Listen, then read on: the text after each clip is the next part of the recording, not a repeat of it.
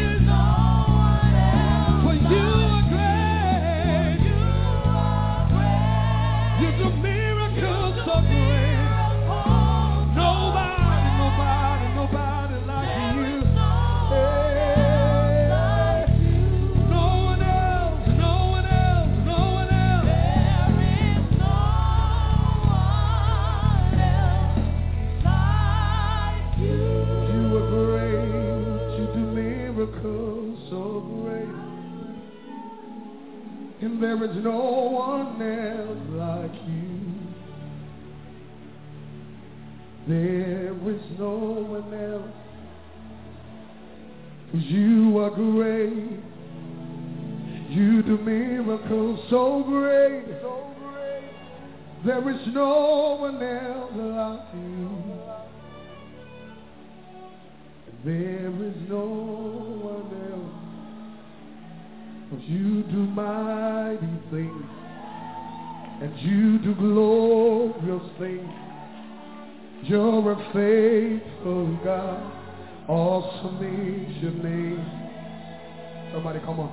You do my, you do glorious things. You're a faithful God. Awesome is your name.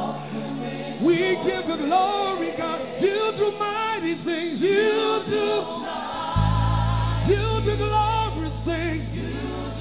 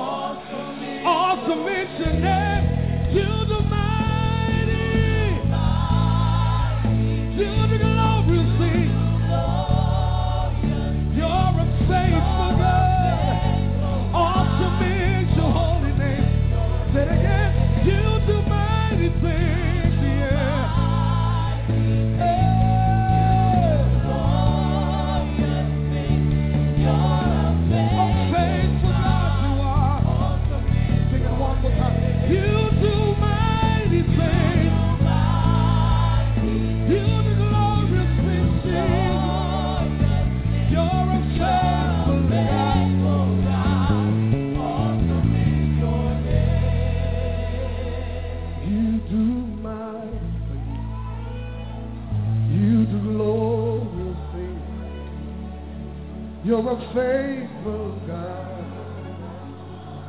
Awesome is your name. Your name. You do mighty things.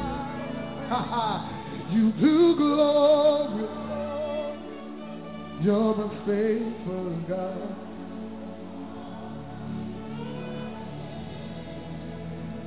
Your name is Yahweh. Yahweh. You're a miracle working God. Your name is. Your name is Yah. Your name is Yah. You're a miracle working God. Your name is. You want to declare it? Your name, your name, your name is. Hey.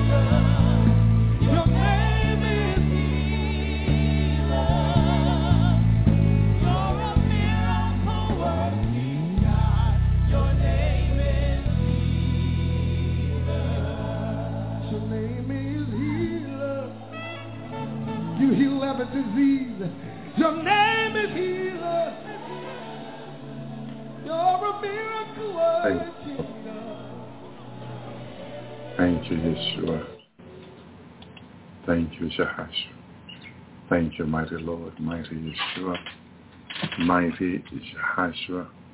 Thank you, Lord, for your love, your mercy.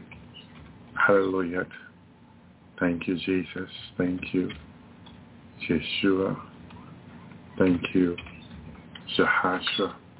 Praise you, Lord. What an awesome, awesome God we serve. What a good God. What a great God we serve, my brother and my sister. Thank you, Lord. We thank the Lord for his love and mercy that endure forever. But shalom, shalom, my, brothers and sisters. This is your brother Elvi, brother in Christ, for brother Tony Serrano here. Thank you, Lord, by the grace of God, by his love and mercy that endure forever. He's given us the opportunity to come on and share his word, his revelation. Shalom, Sister Regina, Brother Joseph, Harley, shalom. To those listening on Skype, on the cell phone, through Facebook, through all the different ways, even on YouTube, those that are able to listen on YouTube. My brothers and sisters, shalom to all of you in the different way that you're able to listen to. Amen. Thank you, Lord. Our brother Miguel will be joining us tonight. Thank you, Lord. He, he should be uh, joining us soon. Thank you, Lord. Hallelujah. Here with my brother Tony Serrano. Hallelujah. Thank you, Jesus. I want to read a few verses. Amen. We can we can share on this. Amen. Hallelujah. Thank you, sister. Matthew sixteen twenty six. For what a what they say, men profited. For what is a man profited? If he shall gain the whole world and lose his own soul. Or what should a man give in exchange for his soul? Just those are two questions the Lord asked in this sentence here. Yeah, Two two questions. What, what what do you say, Brother Tony, to this?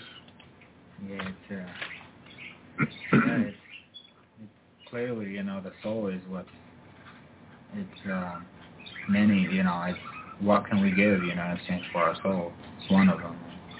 Yes. It's uh, in other words, you know, your soul is more important, you know. Our soul is more important than, you know. You, that yeah, that is very important. Yeah, it's The more valuable things we have. more valuable. Yeah. Hallelujah. It's, uh, Paul says it. It's just that comes to mind immediately. What Paul says, you know, take care of your salvation Mhm. with fear and trembling, and that's the same with the soul. You know, we can't, you know, take care of our own lives and every day, you know, and Mhm. but it's just, yeah, it's that important, you know. Um, but people are, you know, are, many are just disregarding their own salvation, their own life, you know. And Hmm. uh, that's that's not right. It shouldn't be that way. Amen. No. Yeah, we should not be disregarding uh, what God has given us for free Yeah. salvation. is a, it's a gift from, of God that we should not take for granted, but always be grateful for his love and mercy to give us uh, salvation, my brother and sister. Amen. We should always be grateful. Yeah. We should always thank God for what he's given us that is so uh, it's, it's so valuable, but at the same time it's free. Free for us to take care of it, value it, see the value of it. Because a lot of people don't see the value of their own lives. A lot of people don't see the value of their own salvation. And that is wrong. We're each been chosen by God, elected, selected by him. And we've been chosen for such a time like this, like it was told to Sister Esther in the Bible. It's such a time that we've been chosen for that we need to be grateful for this time. You know, everyone's life is different, of course. Everyone finds themselves in a different situation, but it doesn't mean that your life is worse or better than any other people. Because if you think you're better, it's pride. If you think you're worse, you're being ungrateful. So each and one of us be, should be thanking God for where we are, for our lives, for what he's given us. And he has been so merciful with us. Right. You know, your life is not better or worse than anybody else. We're all being tested and tainted one way or another. It is just like Job. What, what do you do when you're being tested and tainted? Mm-hmm. Will you remain faithful to God? And that's a great example. Amen. Thank you, Lord. We're, we're waiting for Brother Miguel to call in and join us in the conversation. Brother Miguel is our special guest tonight. Thank you, Lord. Thank you, Jesus. So, you know, God has given us free eternal life that it cost Jesus his own life on the cross. So what do you say to God as a grateful child? Thank you, Father. It's what he wants us to say. Father, I thank you for Jesus. I thank you for salvation. I thank you for my life. I thank you for eternal life. See what I'm saying? It's being grateful is what God wants. You know that older people will tell you that the more grateful you are, the more you enjoy life. They say young people don't enjoy don't enjoy life. They complain about their life, and it's because they haven't learned to being grateful, to being thankful to God for everything they have received. Yeah. Have you thought about it that if you thank God for everything you receive, even the little things as the big things, because whatever you consider big, to God is nothing. Okay, so just say, God, thank you. Thank you, O Lord. Thank you, Father. And and you'll learn that when you thank God every day for everything God gives you, for everything you receive, you enjoy life better. You know, you get the joy, you get the peace, happiness in it, in it, and you get to enjoy every little thing. Because, you know, the devil wants you to complain about every little thing. But God wants you to be thankful. People that complain about their lives are bitter, Yeah. mostly. Yeah. Because they always complain. Look at the children of Israel in the wilderness, walking with Moses. They were murmuring. They were complaining. And they became bitter. My brother and sister. And bitter is a level of, of, of complaint that, my brother and sister, it's hard to turn back from. The children of Israel were having a hard time turning back from being bitter complaining, murmuring is a level, it's a high level of complaint. When you get to the high level of murmuring, you are in a high level of complaint. Dissatisfaction is another word. Mm-hmm. It's just not happy with what's going on with your life. And unless you learn to practice gratefulness, you won't find joy to, the, to your life. And that gratefulness comes when you give, not just receive. Mm-hmm. You got to have that natural balance of give, receiving and giving. And that will, that, that will keep your joy going. A lot of people had joy for a moment and they lose it because they used to give and they had it when they used to give. And now they don't want to give anymore. So the joy is not there. No, that joy will remain flowing like a river when you receive and you give. But always expect to receive, which is faith. Yeah. Faith is the expectancy of the things hoped for. Mm-hmm. Always live in that expectancy that you are going to receive. Why? Because you believe. Mm-hmm. You believe God, and He's going. God is a giver, and every time you and I believe, my brother and sister, He's going to give to us. We were talking about the centurion. I have a video on YouTube about the centurion, in case of those that would ask later. The centurion was the first that began the Roman Empire. And the centurion had each and one of them a hundred men under them. And the centurion conquered the world. One of the most powerful army, battle-trained army, double-edged sword. They came out with the double-edged sword out of the Word of God. Before the double-edged sword was mentioned in the book of Revelation through the Apostle John, the centurions, my brother and sister, had made their own double-edged sword. And they got that from the Word of God. And I was looking at it in, in Genesis um, 3, it says that God, after he kicked Adam and Eve out of the garden, he put a sword that will go to and fro. That means that the sword can cut either way. So it had a double-edged sword. The centurion saw that in the Word of God. My brother and sister. And they conquer the earth. The Roman Empire, was a most powerful army. But they began their conquering by faith. They were the first to believe that man cannot become God. That God was only one. I think though the Lord told Israel, Hear, O ye Israel, the Lord thy God is one. Thou shalt worship the Lord with all thy heart, with all thy soul, with all thy mind, all thy strength. The centurion believed that. My brother and sister, they walked by faith. One of the centurion came to Jesus now.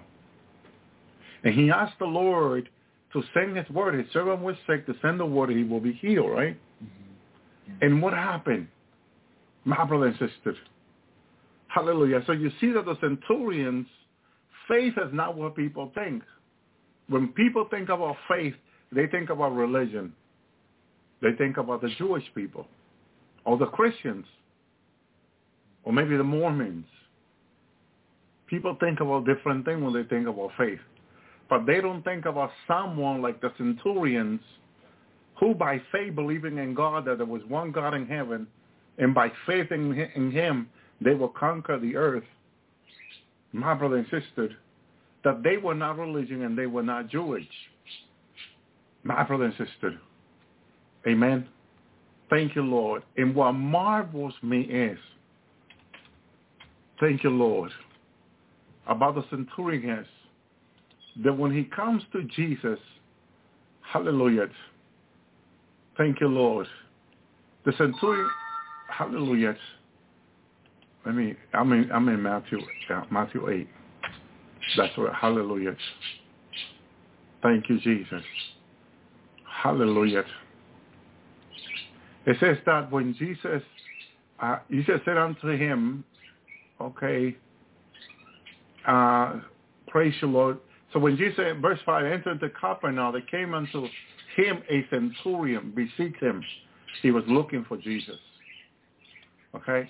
Saying, Lord, my servant lies a homesick, with palsy, grievously tormented. And Jesus said unto him, I will come and heal him. Look at the answer of Jesus. Isn't, isn't that what you want to hear when someone is sick? Yeah. From God, that God will speak to you and say, hey, I'm going to heal him. Isn't that incredible? Yeah. Naturally, you will go on vacation after this. Because he just told you he's going to heal him So you go on vacation because you know it's going to happen. Yeah.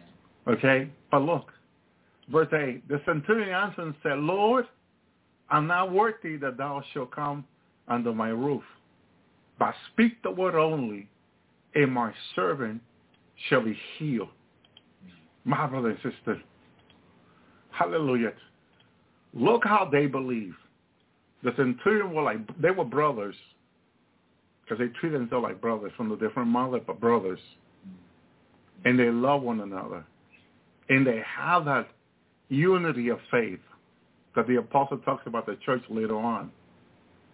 He says, Lord, I'm not worthy that thou shalt come under my roof. Thank you, Lord. Thank you, Jesus. Thank you, Lord. Hallelujah. But he believed. He believed. He he knew. Hallelujah. He knew that the Lord could do it. He had that expectancy of faith. Because we walk by faith, the disciples said, not by sight. Right. And as long as you understand that, and you pray for that, and you ask and you expect your faith to be increased, amen, you expect your faith, thank you, Lord, to become great, powerful. Praise you, Jesus. Praise you, Yeshua. It is important that we walk, hallelujah, in the faith that God will give us. He will increase our faith like the centurion. He was not a Jewish. He was not a Roman. But what did Jesus respond about the centurion? The response of Jesus about this man in the Jewish community, it was for them to tear their clothing and say, what an abomination. Mm-hmm. Because look what he says. I, I'm here, I'm waiting for Brother Miguel. I believe he says he's in. He says, hallelujah, for I'm a man under authority, army man, Yeah. Having soldier under me, navy, army. Okay? And I said to this man, go and he goes, into another come and he comes, into my servant, do this and he does it. This is what the military does. They give an order, it must be obeyed. Yeah. My brothers and sisters. And what happened after this? Hallelujah. What happened, what Jesus said after this, is what will have all the rabbi, anyone who here in Israel and anywhere, tear their clothing.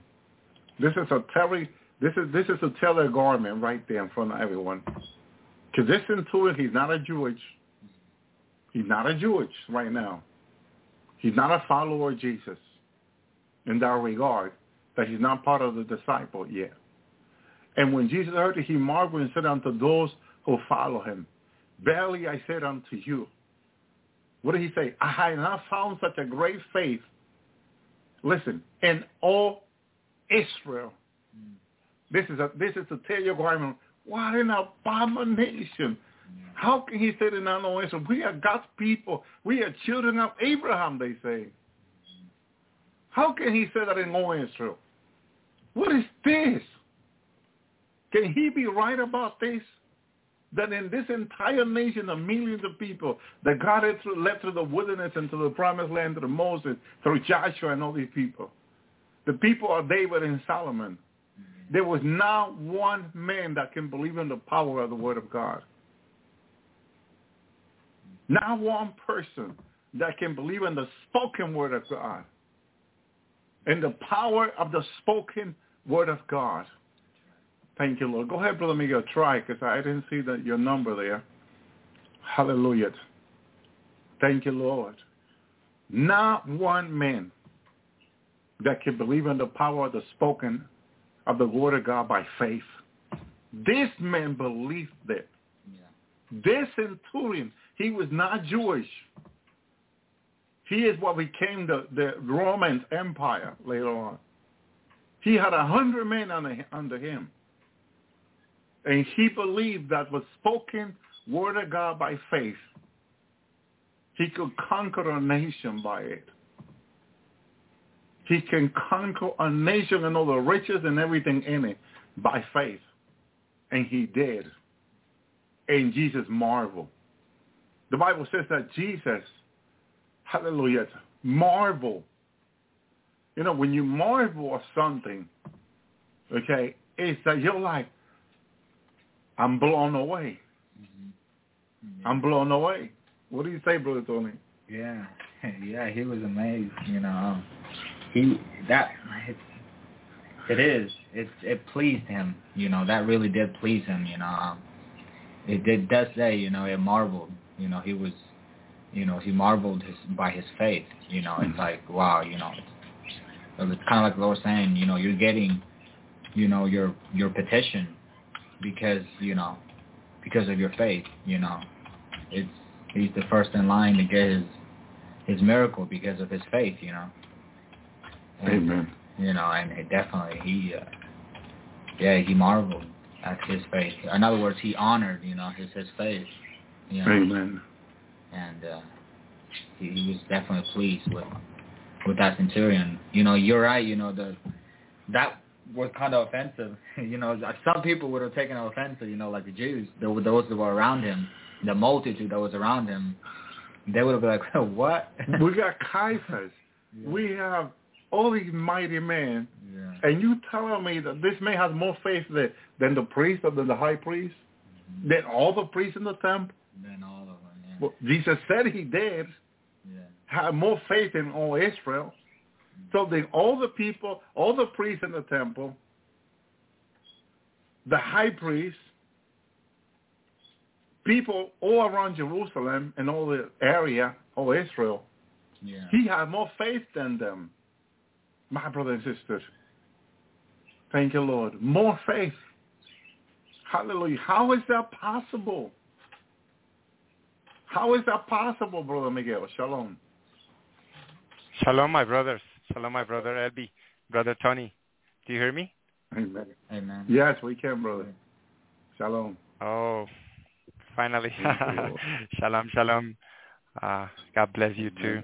Uh, God bless my brothers and sisters of the of the Lord's hour. Such a blessing to be here to join you, brother. And long time, right? Long time since. Yes, long Since I time, joined. brother. Yeah, we spoke. We hope everything is great over there.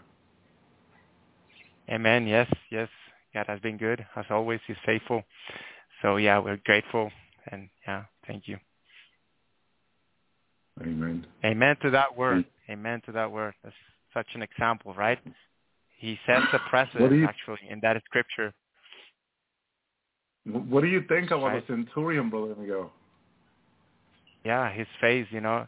This scripture sets a precedent, you know. I I I I, I think I I compared this because there is another scriptures uh, uh, about the um, you know the Canaanite woman, uh, you know, that speaks of the crumbles, the the crumbs, sorry, that falls from the ma- from the master's table. Do you, remember, do you recall that? Where she's also praised. I mean, um, not praised, but um, uh, commended uh, by her faith, right? So this is like resembling, pretty similar, this example of a great faith. It's really challenging. This scripture really challenge challenge each one of us, like to really pursue faith, one of those primary virtues, you know, grand virtues that we all should follow. Um, our Jesus is faith, so we need to also follow this virtue uh, through his power for, for sure. But, you know, it's, it's really setting a precedent and really challenging us, saying, hey, if a centurion, which is not a Jew, showed that faith, then much more that we are, you know, um, the call should also show that uh, level of faith. So it's really challenging, challenging, and really humble us, you know, this this example. Amen. He believed in the spoken word. Said, speak the word only, he said. You know, and that was enough for him. He didn't want the Lord to come to his house under his roof, he said. He just wanted him to speak the word, and, and that will be it. brothers, two things there. He honored the Lord and how he believed. And um, fear the Lord. His great fear for the Lord. You know, he didn't think that he was worthy. I'm not worthy that, that you shall come under my roof. He says to Jesus. That is a great fear of God right there. What do you think, Brother Miguel? Amen. Amen to that. That shows great fear. I, this, that it is, you know, he humbled himself, knowing and acknowledging his condition, his sinful nature, right? Somehow, mm-hmm. perhaps he wasn't fully aware of that nature, but at least there was something, you know. I believe that there, there, there, there most likely was something in his heart telling him, like, "Hey, I'm. It's just my condition. I'm I'm not I'm not worthy. so that's when you know the more we approach Jesus, that's what the Holy Spirit does. His power, His presence, humble us and really uh, convict us, and and we say we are not we're not worthy. We are we are just uh, we are so so so sinful in terms of you know our nature, our flesh. Um, so that's why you know I, I believe he he must have felt that way, like uh, acknowledging one way or another his condition. So. Amen. Thank you, Lord. And that's it. That's that's the secret in the Lord to know um, who we are, what our condition is before Him, and we can check with the Lord every day. He'll let us know. He'll reveal it to us, and and it will help us to to um, walk away from sin or stay away from sin. Because it's easy to sin. The difficult part is to stay away from it. Anyone can sin, you know. Anyone can be a professional sinner. But how do you stay away? You know, how do you, how can you be a professional holy man, holy woman? How can you be professional on that? You need a Lord. Yeah. You need the Lord. That's how you become professional. Having the master, the teacher, help you. That's right. Amen. You know, and to make it strong in the Lord and the power of his mind. You know, it came back to me this week that it's not by mind, nor by power, says the Lord, but by my spirit. He said. And, you know, we, we get caught up in our own thinking, in our own mind, or in our own power, and we take for granted the Holy Spirit. Job work in our lives. You know, and we need to be reminded by the Lord, hey, hey, hey, you're trying with your mind, you're trying with your, you know, you're trying your best. But it's not by mind, not by power, but by my spirit, says the Lord. It has to be by his spirit that we are going to overcome the flesh, the world, temptation, the demon, the principality. The devil doesn't fear men, but he fear God. Okay? He fear God. He'll flee from God, but he will not flee from men. So how do you keep the devil away from you? By filling your life with the Holy Spirit. The disciple in the book of Acts had inner infilling of the Holy Spirit constantly when you read the book of Acts. They were being filled with the Holy Spirit. Why would, why do we read that so many times, Brother Miguel?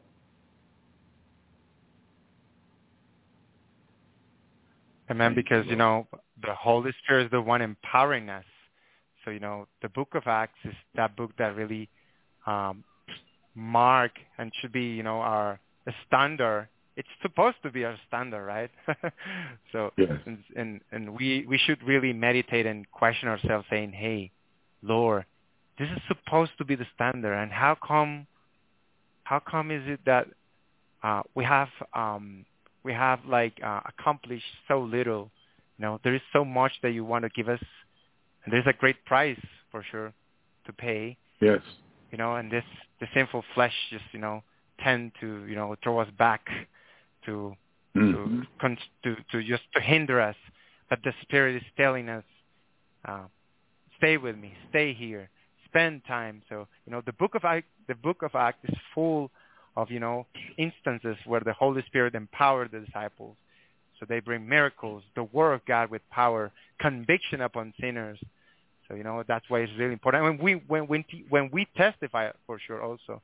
I was just you know some hours ago testifying to um, a family here, neighbor, some neighbors, and I always remember that it's really important to when we testify to other people to mark or highlight the importance of the indwelling of the Holy Spirit because the Holy Spirit is the one empowering us, you know, to overcome sin, to have the virtue to reject sin and to stop practicing uh, sin, right? So we may fall by mistakes, but we don't practice sin. And that is only possible by the virtue of his Holy Spirit. And that's the reason it's such such an important thing to to to share with others the importance of that promise. And you know that's a, that's another fact. You know, it's a promise. So all people and we all should be should be um, uh, requesting, asking God for that promise because of the work that He He He, he did on the cross. So it's a promise, and we should be seeking, knocking. Lord, I want. Amen. God really um, likes when we challenge Him in a good way.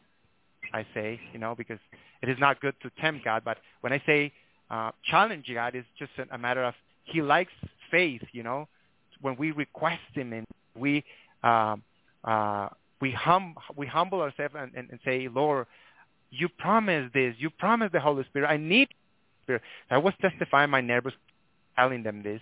So it's really important when we testify. And we, if, if we haven't experienced this, it's also really important, you know, must actually, not important, but it's a must. As, as the Lord said, Nicodemus, unless you're born again, it is impossible to see or enter the kingdom of heaven.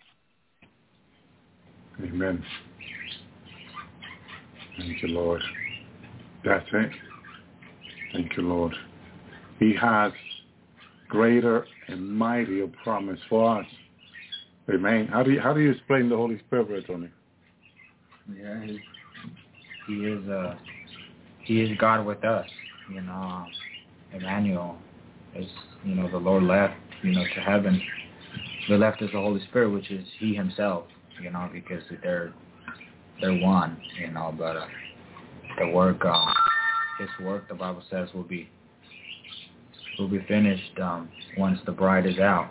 But now we have Him. Now, now we gotta, you know, we're walking. We should be, you know, we are because He's in us. He's He's with us, you know. Um, and uh, he's the one helping us, empowering us. You're right, you know, and um, and uh, he's with us. He's he makes us feel his presence, you know, and uh, and that's him, you know, that's him, and he's a person, you know, he's God, and sometimes we tend to forget, but we we we have to be reminded, and you know, we just tend to get distracted at times, and but you know, we have to always remember that he is God and he's the one that convicts us of our sins. Every time we get convicted for something you know, we did or that's him, you know, that's the Holy Spirit. That's that's uh that's what his work is what he's doing.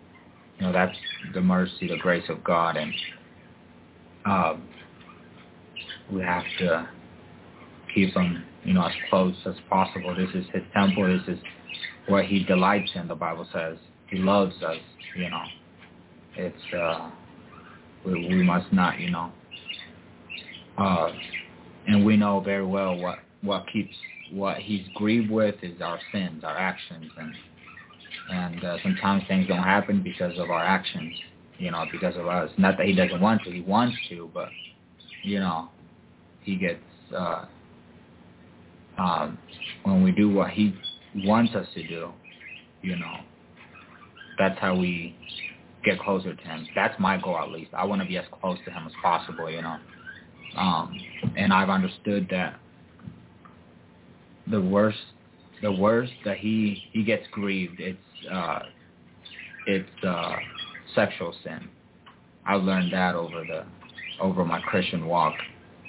Um, not just that, you know, that yeah, it's that, but also another great thing that he gets grieved. You know, it's uh, uh, what we speak, uh, what we speak, uh, like you know, like cursing words, or but really what comes out of our mouth, and sometimes we forget how how much effect that has. You know, what. Um, but yeah, he is God with us, and and and uh, yeah, you know, sometimes I'm careful how I I speak about him because I know how, you know, because of the fear of God in me, the fear of the Lord in me, and uh, the holy fear. And uh, so I'm very careful when I speak about him too. You know, I, I always have been ever since I became a Christian. Mm-hmm. When it comes to about you know the whole truth, I'm very careful with how I try to explain him because I don't I like you don't hear, never hear me say, "Oh, he told me this, he told me that." yeah I always say the Lord, the Lord, the Lord, yeah because in, in that fear, you know, here's one thing: we can sin, and we can even lie. yeah And when I say lie, it's not uh, we're not looking forward to lying, but sometimes even when you tell a story, you can either add or take away from the story. That's a lie. So what happened when you say, "Well, he told me this"? You, it- it's a I see it as a borderline of blasphemy to me. yeah Because the people that were criticizing Jesus when he said that the blaspheming of the Holy Spirit will not be forgiven, they were speaking against of what he was saying. yeah that's right So, and we sinful creature, man, need to be, be careful with that, Mhm. you know, because we Amen. can lie. We can say things that are not true. And, and we can color, was it color? We can color a conversation. We put color to it. Like when we say white sin, yellow sin, and all that. Mhm. You know, yeah religion have made us to do those things. What do you think, Brother Miguel? Amen. I mean, so true. Uh, yeah, just you know, smiling because that's so true. It's a good point. I need to be very careful. We we you know our mouth is just it's so so small member of the body, as the scripture says. That how Yes. man, we really we really um, made make mistakes so many times in the past, and the Lord help us not to you know to offend anyone or the Holy Spirit as we are talking now. Um, Mm. you know.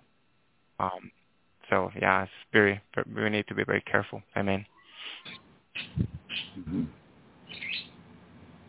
It is. It is. It is dangerous to to to say something that he supposedly told someone, and if it could be a conversation they have with someone else, and that alone is a mistake. And so it just we just it's, it's better to say the Lord, yeah because Jesus himself said that the blaspheming against the Lord and the Father will be forgiven, but not of the Holy Spirit. So then, if you make a mistake saying something about Jesus that you you know, whatever whatever it was, whatever the situation was, the Lord will forgive you when you repent. You know? And even the Father, but not the Holy Spirit. right So there's a fine line that we need to be careful we don't cross. So it's better to say the Lord or God and just keep it as that. You know? And, and be very careful. Use the, the, the, the name of the Holy Spirit to glorify the Lord or to glorify the Holy Spirit and, and the work he does for the church in the last day is awesome. It's beautiful. He's wonderful counselor, you know. But don't use it as a comment like I hear a lot of people doing it now. When I hear them saying, I don't even want to hear them saying what they're, because they keep saying, oh, he told me that, he told me that, and they keep using his name, you know. And there's a warning to us not to use the name of the Lord in vain. And when I believe that when we we say the the name of the Lord, we're speaking about Father, Son, and Holy Spirit. I truly believe that. Because I know a lot of people only relate it to Jesus, but it's in the Father, Lord. It's in it's in the Holy Spirit, one with God. Yes. So, and remember, God is one. So all three are one. yeah See what I'm saying? So we, eh, you know, need to be extremely careful and just, you know, the Lord, the Lord, you know, and, and keep it as I, and do it under that fear. So we don't we don't make the mistake those people made when Jesus told them because they were criticizing him. They told him they were speaking by Beelzebul, which he, you know he warned them that because he was speaking under the the Bible said inspiration of God, the Lord, and and they were being the Lord was being was being one at that moment, speaking, inspired by the Holy Spirit, and and he told them, you know, these are not my words; these are His words. And and if you what you're saying will will will, will bring you into blaspheming. You're bluffing. You're, you're in that cutting line of the sin that will not be forgiven. And they were there, and the Lord told them so that that will not be forgiven against the Father, the Son, yes, but not against the Holy Spirit. In that regard, so we, you know, I read that and I read it and I read it so I could get more knowledge of it. I wanted the Lord to give me more clear understanding. What is it that they say? What is it that they, they, he was referring when he said to them not to say it, or they will be blaspheming, and they were criticizing the Lord. Notice how a simple critic, someone criticizing someone, speaking from God and being inspired by God, can end up being a blaspheme. Yeah. So, because what's simple, again, what's simple. I remember when, when Brother Larry was asking Father about knowing, knowing the day of the rapture, and he said, Father says to him, if I don't reveal that to, to my holy angel, what do you think, you sinful men? Why would I reveal it to you, sinful men? And that was an eye-opening to him and to me, how God said to us that we are sinful men. And truly what we are. What do you think we repent every day? Why do you think the Lord wants us to be repenting every day? Because we're sinful men.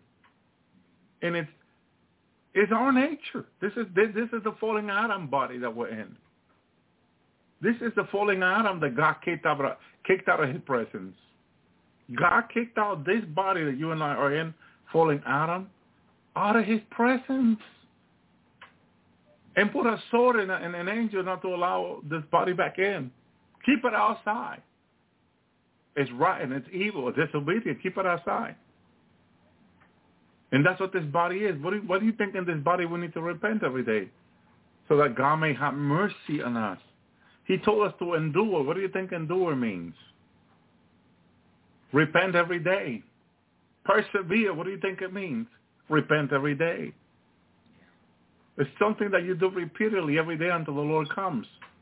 To endure persevere. And if you stop doing it one day and you start blaspheming and the Lord comes, what happened? Huh? Tribulation. Seven year great tribulation. Bitter, bitter seven years, my brothers and sisters. You know, God would have mercy when we are, God have mercy on everyone, not to give a misunderstanding. But, you know, if we undo and do what he's saying, when he comes back, he'll have mercy on us to take us home. You know? But even if he leaves us behind, he'll have mercy on us if we're not repenting to give us a, t- a second chance in the Great Tribulation. But it's a chance that we don't like it. Who would like to stay behind in that chance of the Great Tribulation? And that second chance, because God is a God of second chance. What do you think about that, Brother Miguel? Staying behind on that second chance. Oh, so terrible. You know, staying behind in a second chance. No, that's so terrible. I, I don't even I, I, when I testify to people, you know, because I warn them when I share the gospel, I also warn them, hey, there's there's a time to come very soon, the seven-year great tribulation, but you don't want to be there. It's, going to be a, such a miserable time for people. Um, the anger and wrath of God poured upon the poor humanity. Uh, at least, you know, it is a second chance, but you don't want to be there. It's better now you know, the door is open. Opportunity is open for people to knock the door, to seek. I tell them, you know, it's, be- it's better to weep now. It's better to weep because those who weep now will have laughter at the end, We'll have joy, felicity, true felicity. But those who now are really um, comfortable, you know, in their life, with their pleasures, with the common routine, common life, will will end up in that misery time, really miserable time, not not now weeping at that time, um, really really looking ab- um, above, like looking up to heaven, um, crying for mercy, and God is good. You know, when we think about the second chance, we we really, the, you know, all those chances. You know, if if God is now really patient, um, has long sufferance, and not willing, you know, willing no one to to to perish but to repent. Uh, and now we see in the scripture, as you say, you know, there's a second chance to repent for those that are left behind. We really see how great and and and merciful is our God. That greatness is just just too great even to think about it. It's just tremendous, you know. Uh, you know, it's, it's, it's always better to tell people to not be willing to be left behind. The time is now, and now it should be. Amen. Well, we were talking about something early that I may need help from my brothers and sisters, and, and to maybe see if the Lord gives you something about this. Because it was something we were talking about early that uh, maybe if you hear what we were talking about, uh, all of you that will be listen, listening to the program can help me understand and, and other people that would like to know also. Okay, the only way in the Great Tribulation that you can be saved, right, is by being beheaded, right? Is that true? That's what the word says, right? I was just looking at what Miguel was talking about it. Amen. You have to be beheaded. It's not, it's not what we read in the Bible. Yeah. In order to be safe in the Great Tribulation. All right, so if you're running and a beast is chasing you, and, and the werewolf go and eat your head, does that get you saved? So that's what we were talking about. Because the Bible says beheading. But if the werewolf eat your head in a second, are you safe? And we were saying, well, if the person is running and repenting, and all of a sudden the werewolf open the mouth like they, they got big heads, big mouth, and boom, eat your head. What do you think, Brother Miguel? well, that's pretty unfortunate for that person.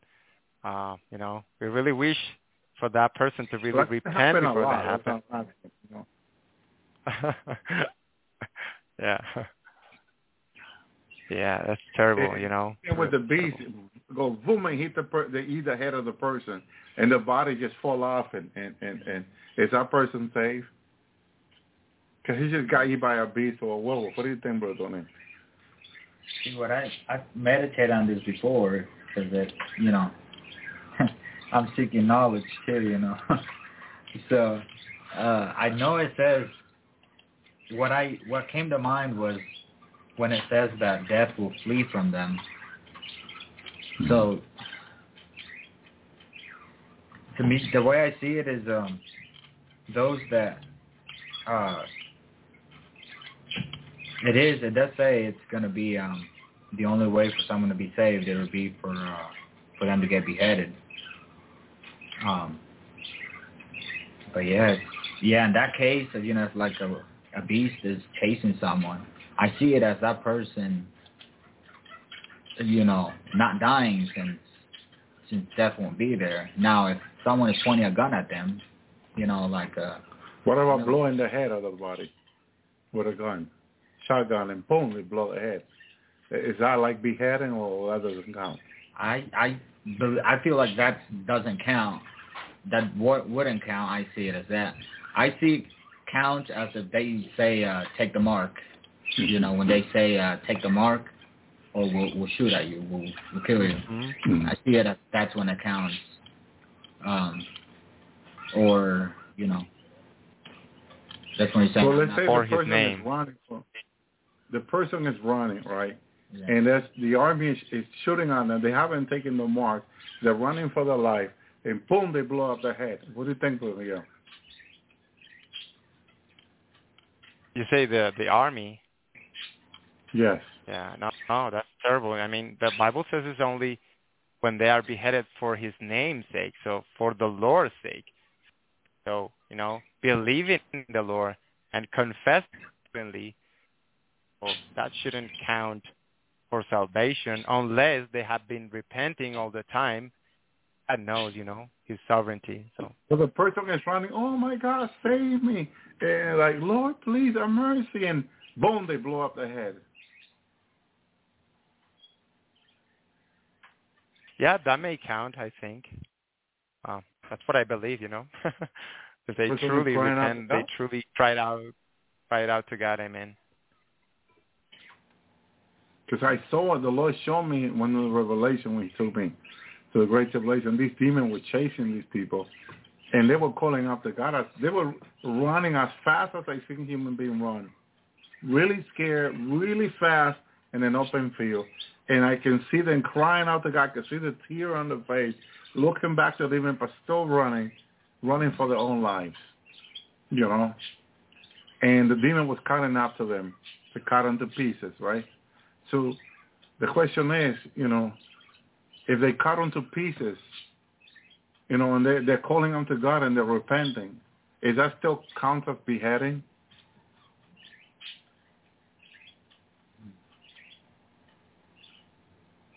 What do you think? Yeah, the Lord will, you know, uh, the Lord is going to be helping people. I know that. You know, um, we know that from the from Scripture that um, whoever calls upon the name of the Lord shall be saved. You know, so the Lord will be here. You know, helping people. Yeah, I saw the Lord from the sky helping them. He sent his angel to help them out, but I saw a few that, that have been cut up to the demon cut up to them, and they they cut up to them, and, and the demon will have like a like a, a machete, but this machete was like in a U shape, you know, with a, a tied to a to a piece of wood where he could, you know. Cut the person to pieces. So they cut up to some of the people, you know. And so, but the one that were like truly, truly, truly, they were all calling on, the Lord to save them.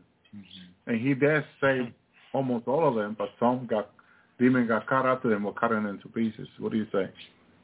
That the one that even though they were calling on the name of the Lord, Yeah. that got cut to pieces, yeah, by the demon, they still got saved? You believe that? Uh, yeah, that's that's definitely. But when we say beheading, it's something specific. I see it as that, as being beheaded as something specific.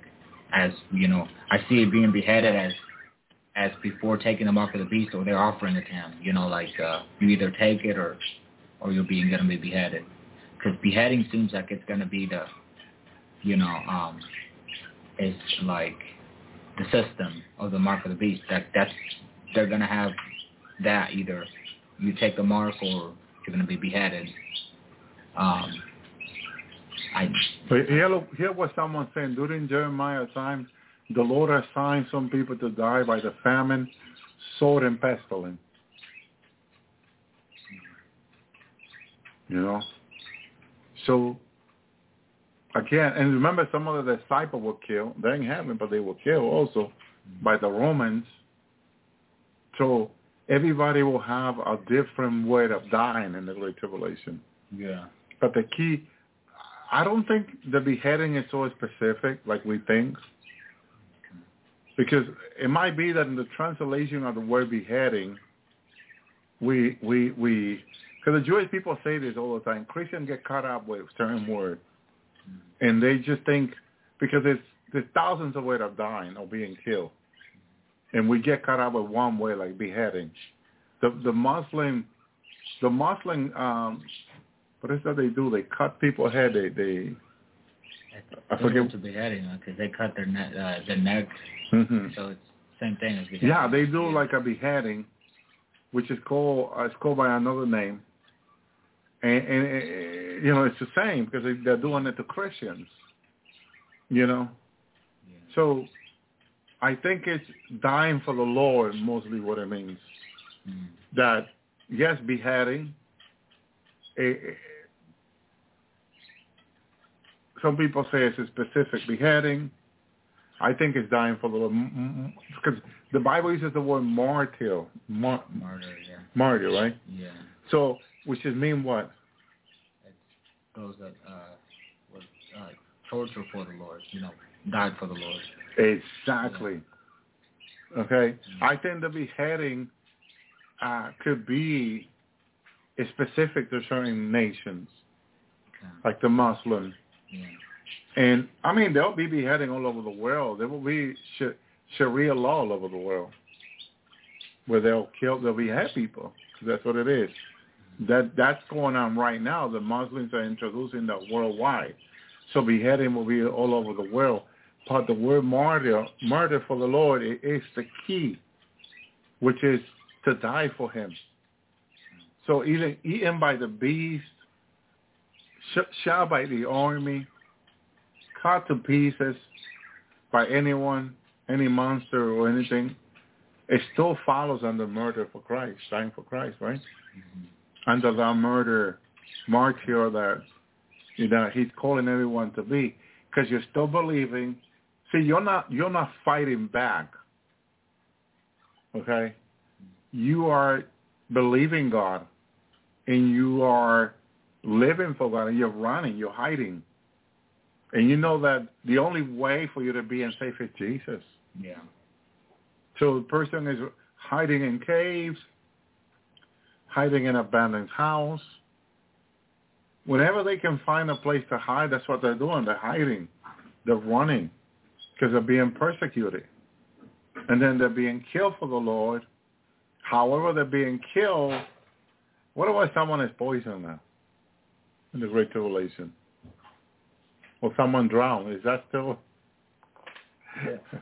I guess you know what that part where I said earlier about that death will flee from them.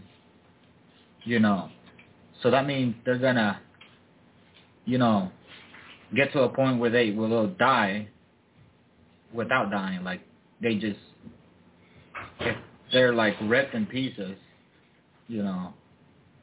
So they're gonna like I know in hell that's what happens. You know, they come back to they form back to hmm you know hmm uh that's how I see it.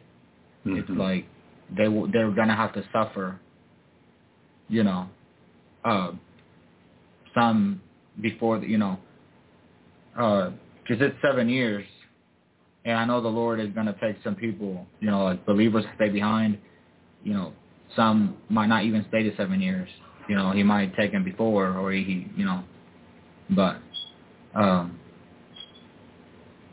Yes, it- it- it- These are good question that we we never talked about this on the Lord's Hour.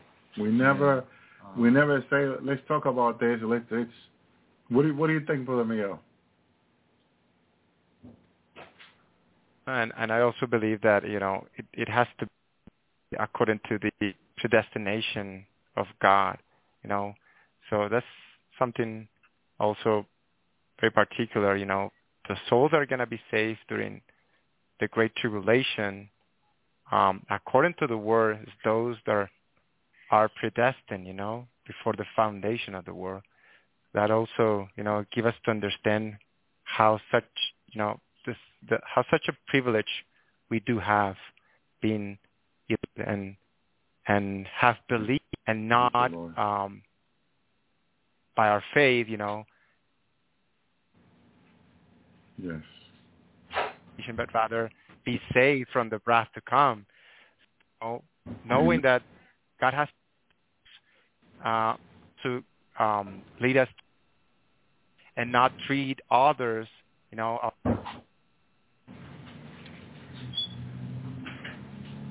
Thank you, Lord. above um, of what we believe, you know, not believing ourselves above them, but rather, you know, you may speak to someone that is still, you know, predestined, elected by God, but is is um privilege with everything. But you know, we, we need to be careful, you know, thinking that it is according also to action, you know. Mm. Still You you think those that? that are saved are part of Amen. Thank you, Lord. go ahead, my brother. You think that uh, tonight program will help people not to look forward to staying behind? Amen. What do you think? Amen. Bud? Mm. You think that this, this program tonight will encourage people to look forward to the rapture and not staying behind? Because there's a lot of people looking forward to staying behind.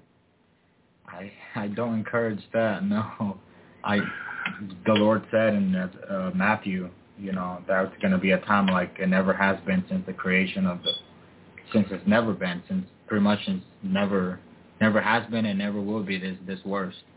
Um, so what would you what would someone look forward to going through such a horrible time? You know, such suffering. I mean, Well, what do you say to the people that have paid for a bunker to, to stay during those seven years, got all kinds of food and water? What do you say? Uh, No, no, that's not my thinking. No, it no, it hasn't been my thinking. But you know what they, you know, they got something. Because I understand, you know, that the Lord has people predestined. Uh, the Lord can has empowered or gifted someone to stay behind because the Lord can do anything. You know, He can do everything, and and I believe in He can. He has uh, His people. For example, He has the 144. I believe some of them already know they are one of them, or others don't. But He has people that because He knows the. So are you saying that unless the Lord tells them to to Yeah. do that, not to do it? yeah, that's the only way if the Lord tells them. But if the Lord hasn't told you anything, you know, why would you go ahead and try to do something on your own? You know, like Mhm. trying, uh, you know, wanting to go through a good tribulation. You know, if, unless if the Lord has told you, you know, that you you're gonna be one of them, then yeah, you prepare and you you know you don't say, oh, I don't want no. You do because that comes from God, from the Lord, you know, and but if he hasn't told you anything, you prepare for the rapture, which is sincere repentance now. But a lot of people think that we're preaching fear. Like, especially those people that have the bunker ready for seven years, they think that we're preaching fear. They say that you should not be afraid. Uh, well, I understand, you know, if they would say, you know, to not be afraid because, um, like I say, if the Lord has told them, you know, but if, even so, you know, it, I understand we shouldn't be afraid because we we shouldn't if we're right with God and if we're if we're right with the Lord now. We're I mean we're So going because some people say, why should you be afraid of staying behind? Yeah. well, yeah, no. What do you say, Brother Miguel? Mm. Some people think that why should you be afraid of staying behind? Oh, it is not a light thing, you know, to mess with our God. And because of lack of fear of God, that's why people, you know, think that they take everything for granted. They think that's not going to be such a time. But we do our job, you know, warning them what is written, that the wrath to come, it is burning like a furnace, and love. But he's, he's uh, the, the righteous judge, and they should be afraid, but they should be afraid of, you know, of not repenting, of not approaching to God. Uh, in the fear of the Lord is wisdom. You know, there's a lack of wisdom then because if they don't fear God, that's why you know can, people can overcome fear with another fear. To the remedy for for a problem. If the problem is, hey, you have fear of the tribulation, then the remedy for that is the fear of the Lord. You know, you see, so they can they can um, can fix that fear with another fear, and that is the fear of the Lord, the true wisdom, right? It is really interesting. Amen. Thank you, Lord. That that is so true, Brother Miguel. That is so true. Because a lot of people say, "Oh, brother, oh, be preaching fear to people," and and and and. But you see, uh, I told people not to take the vaccine for for two years or almost three, and and they thought I was crazy that I, all I was doing was bringing fear on people and all that. I had a pastor call me on the phone from from Orlando and said he we were great friends and he says to me, you know, he says that he was going to get the vaccine and then was going to bring a lot bring a lot of soul into the kingdom and all that. So And then after, you know, before he took the vaccine, remember the Lord showing me that he he will he will take it and, and will end up turning into a werewolf in the Great Tribulation, which I saw him turn into a werewolf in the Great Tribulation. So then in the Great Tribulation, I was kind of afraid of him because he he was turning into a large werewolf, going out to hunt for people to, for meat, you know. So I was trying to stay away from him until he would turn back into human, and then we had a conversation with him in the Great Tribulation. But I reminded him that I told him so before, and he acknowledged that what I was saying to him it was true. I told him so. You know, like people in hell when the Lord took me to hell a week, a week, a week and a half ago, they acknowledged hearing me talking about the Vicina to take it, and and they they acknowledged that I was right. In hell, they acknowledged that I was right, that they should have not take it, but now it's too late, and they're wondering now how can they get out. And now they know that the government lied to them, my brother and sister. So how far are we going to take this message to people? Because I can see, you know, telling them don't take the vaccine, get ready to come home in the rapture, and that's and people are saying, you know, oh, he's a he's a fear monger. He just keeps telling people, he's putting fear on people, and and and, and you know they they quote this Bible verse: God's not a God of fear, but of power. You know, and and I think it's being misapplied because it's not in regard to to you know God called the people to be obedient. Like the people could have told Jeremiah, God is not a God of fear, but they ended up being slaving in Babylon, and, and a lot of them die by their own choice. So obedience here is better than sacrifice to God. And the choices you make can save you or lead you to death. Especially if, if you make them in obedience to God, will lead you to life. But if it's in disobedience, you know, my brothers and sisters, and, and thank you for that information. People listening now are asking people to kill them. It's true. It, it, all this, all kinds of stuff are happening, my brother and sister. And it and it's sad because a lot of them heard preacher like me saying, "Don't take the vaccine," and they told us crazy. They they said, "No, don't listen to them." And God was using that to save their lives, to keep them whole, to to save their souls. We read the verse earlier that what Jesus said about uh, this is, "What profit if what profit? What is a man profited? He should gain the whole world." And lose his own soul? Why should a man give in exchange for his own soul? Two questions the Lord asked there. This is how we begin the program tonight. Why would someone give in exchange for his soul? The people that are that went down vaccinated to hell, they will give anything. They're willing to give their bank account anything to get out of there. But it's it's kind of difficult. It's kind of difficult. Now, the Lord showed me something powerful this week in regard to the vaccinated. And it is that if you are a minister and you are telling people to take the vaccine, you're not coming home in the rapture. You will, gonna, you will have to stay behind. Even if you don't take the vaccine yourself, you're going to be punished for it. Okay? Remember what Jesus said. Woe to the man who will make one of my little ones fall. It is better for him what? To put a millstone upon his head and throw himself into the sea. That to make one of the little one fall. Yeah. Okay? The Lord is serious with this. He showed me a pastor who's telling people it's okay to take the vaccine and I'll pray for you. And you'll be healed from the effect of the vaccine. And the Lord showed him show him to me staying in the great tribulation and these people coming after him to beat him up mercilessly because he, he they say they, that he deceived them. He lied to them. Okay? That it was okay to take the vaccine. He will pray and it will be rapture ready. And they came out to beat him. And the Lord helped me there watching the whole thing. Okay? And the Lord let me know there. People like him who, who are saying these things, these people that, that are, there are people off minister offering the church to vaccinate the people and their members. They are in trouble with God. You, you can tell anyone, any minister who's doing that.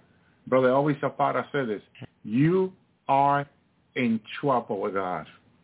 You are in trouble with the Almighty. Okay? You're in trouble with the Almighty. If you are telling people to take the vaccine, that you are going to pray that the effect will be removed from your body and that you will go home in the rapture with Jesus. Because that will not happen with them and that will not happen with you if you're telling people to take the vaccine.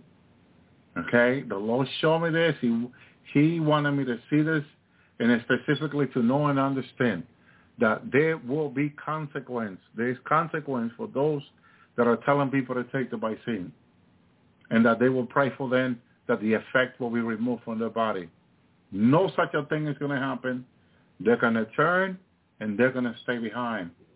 Very specific, Jesus was for me on this. And I'm telling you, there is a lot of pastor ministers that listen to me, and, and, and they think it's okay for people to take the vaccine. You are wrong. You are wrong. You will not pray away the effect. Whatever is coming for them is coming. It's a consequence of sin. My brother and sister, here's an example. When King Saul disobeyed God, Samuel, his best friend, prayed for him earnestly. And pray and pray. And God says to Samuel, how long are you going to keep praying for Saul? How long are you going to keep praying for Saul? I have rejected him. Okay? God told Samuel.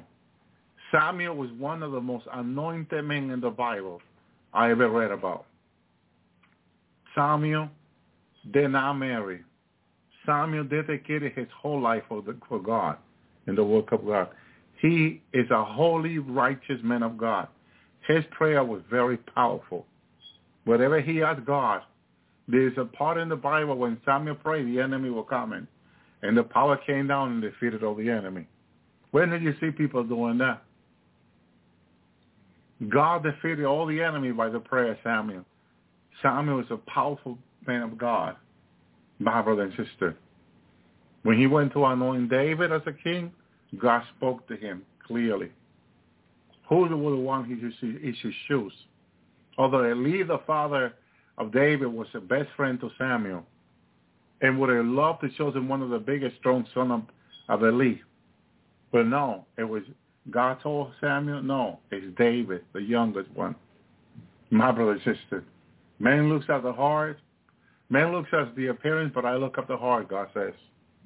My brother and sisters. Samuel was a very powerful man of God. And God said, how long will you keep praying for Saul?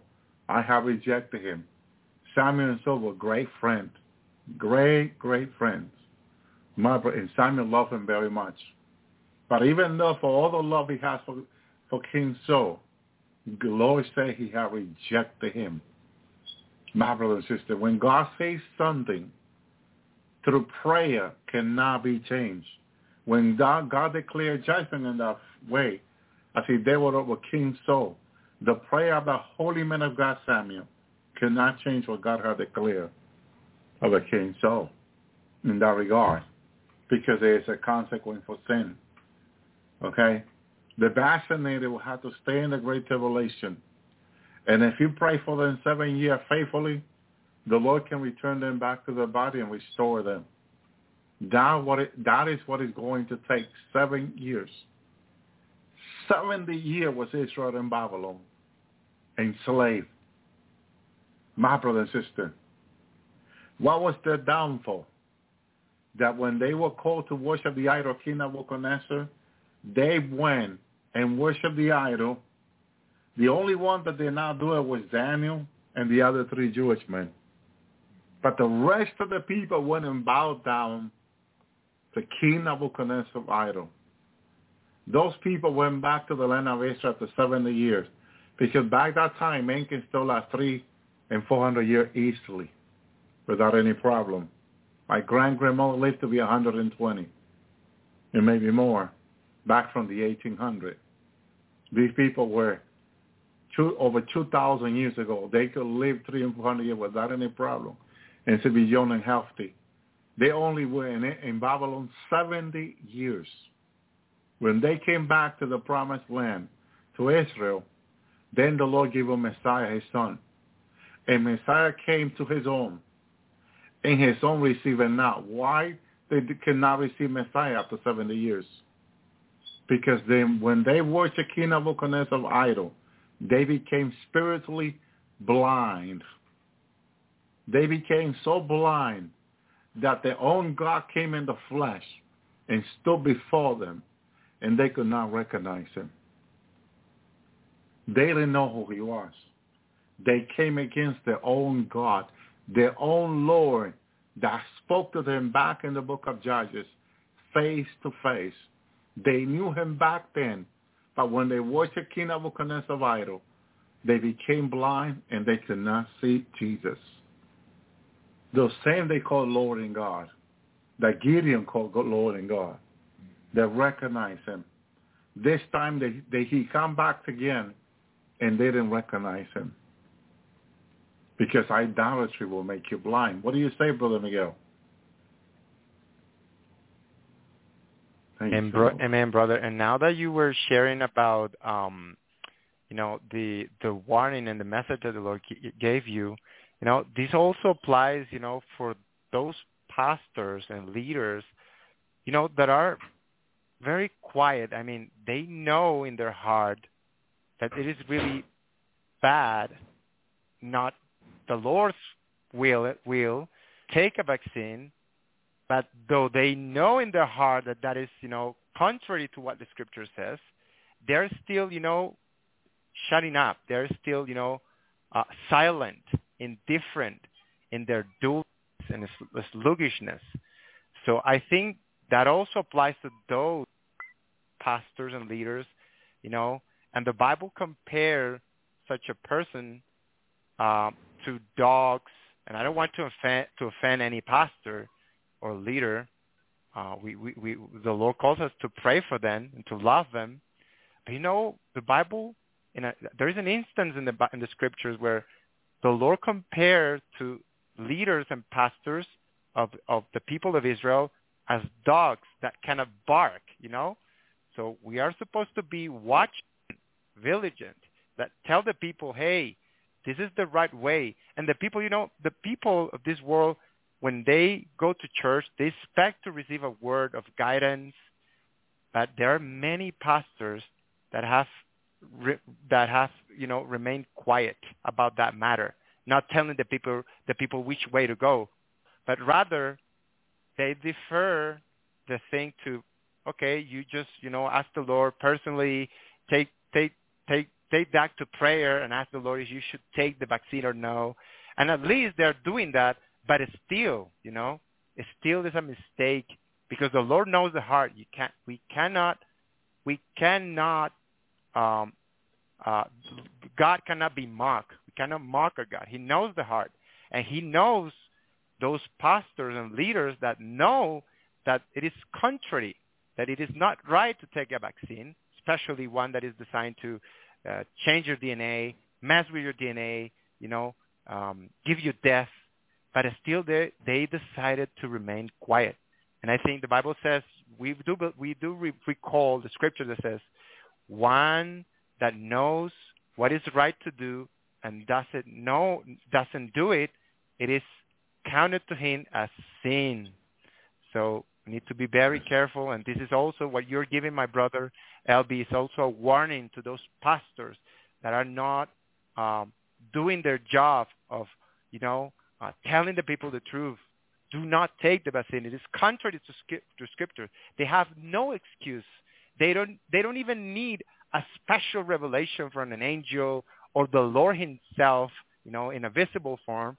But the Scripture, obviously through the Holy Spirit, um, there's sufficient evidence for them to uh, be aware and acknowledge that this vaccine is contrary to, to, to our God's will.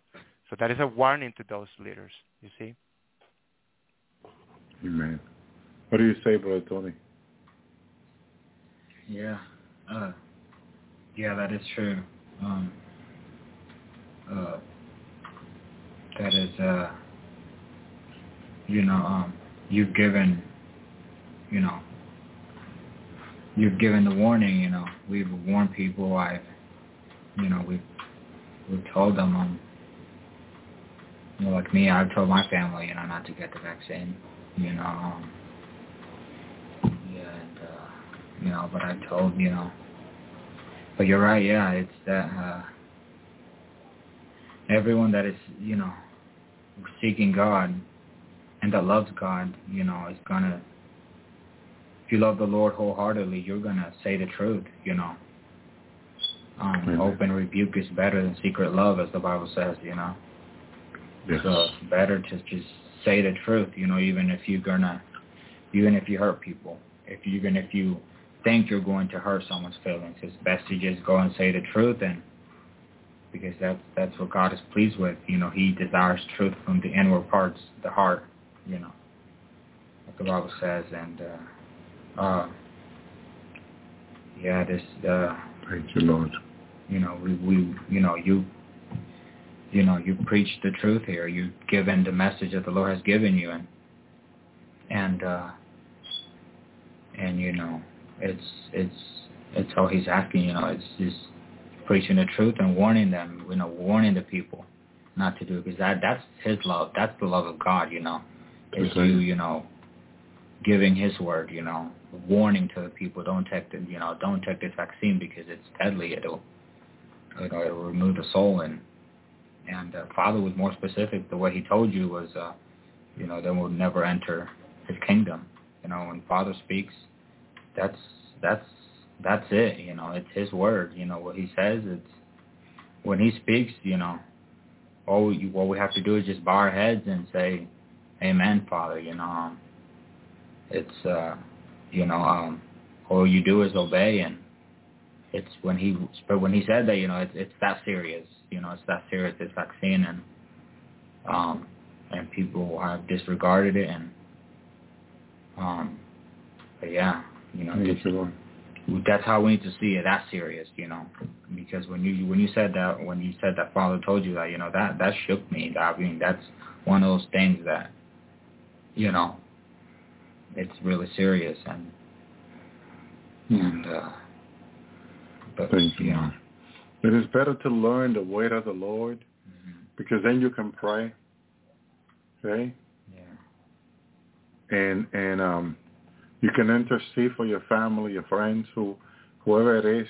You can ask the Lord to help them and have mercy. The Lord this week also gave given me because the question is how connected is the spirit with the soul down in hell? And there are times where the per, when the person, the soul that is in hell, the person is connected, hearing and seeing what the soul hear and see. There's a communication, not always, not always, because the demon in hell like to block that communication. Somehow they can they can block it, and and and just have the demon that is in the body keep pretending that is a person, but the person in hell can, a certain time, um, hear and see what the what the spirit can see in the body.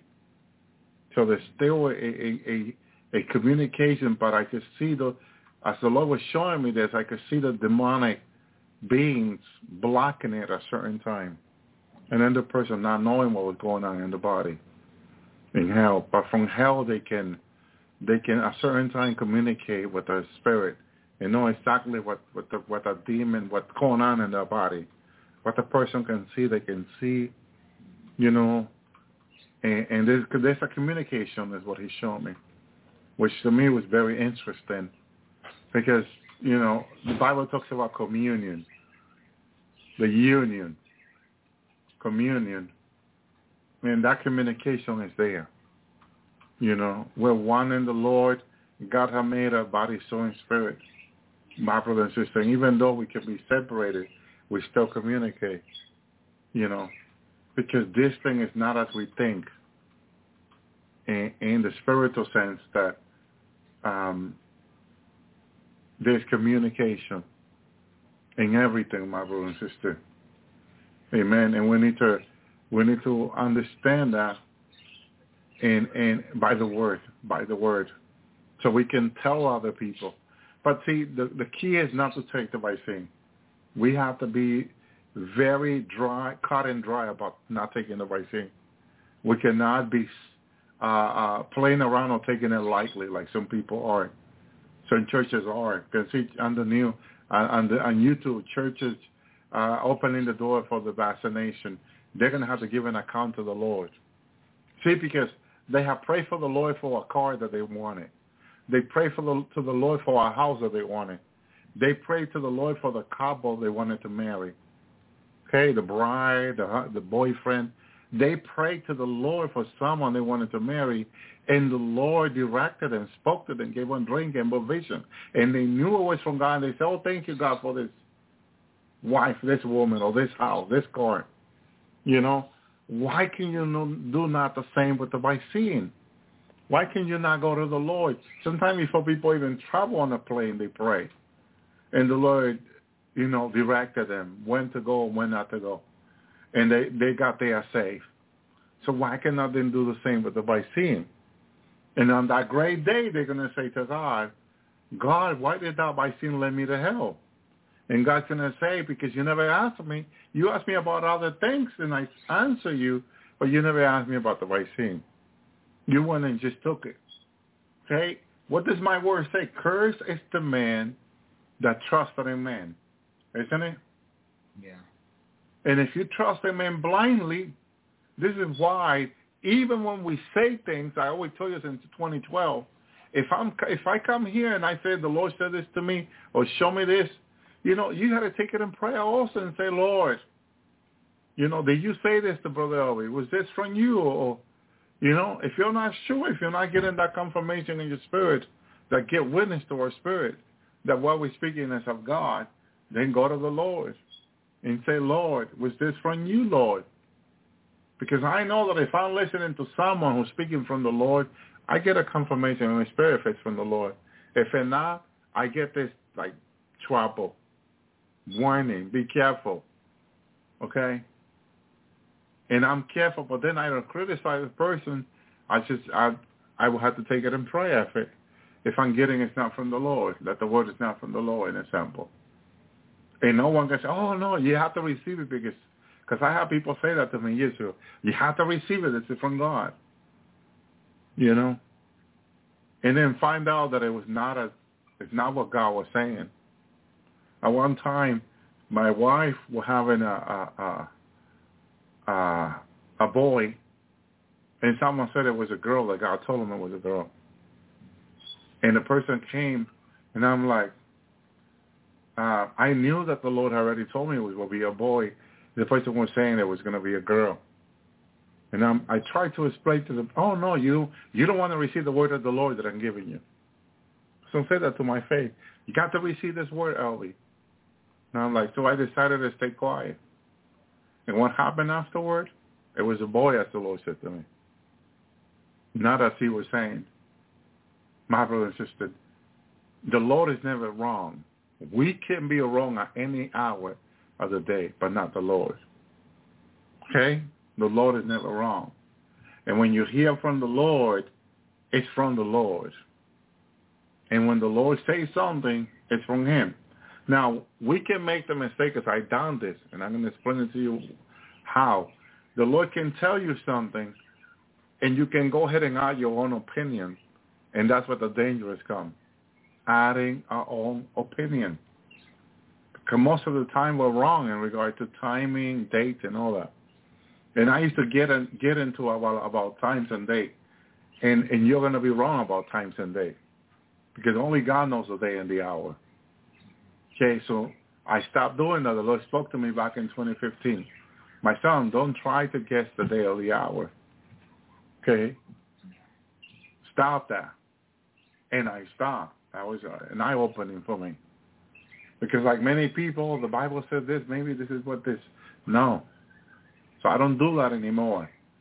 My brothers and sisters, we just have to be very careful how we talk about dates, years, and time, because only the Lord knows. Only the Lord knows when things are going to happen. Unless the Lord is saying to us something is about to happen. He's not giving us a day. He's just saying to us, like he says to me. Now, the Lord says to me this week, I was taken to heaven this week. And I believe I shared this on Tuesday night. I believe it was that the Lord says to me, I was asking the Lord, I was telling the Lord how difficult it's been for us down here. I was standing in heaven right before Jesus. And I was explaining to Jesus how hard it is for us.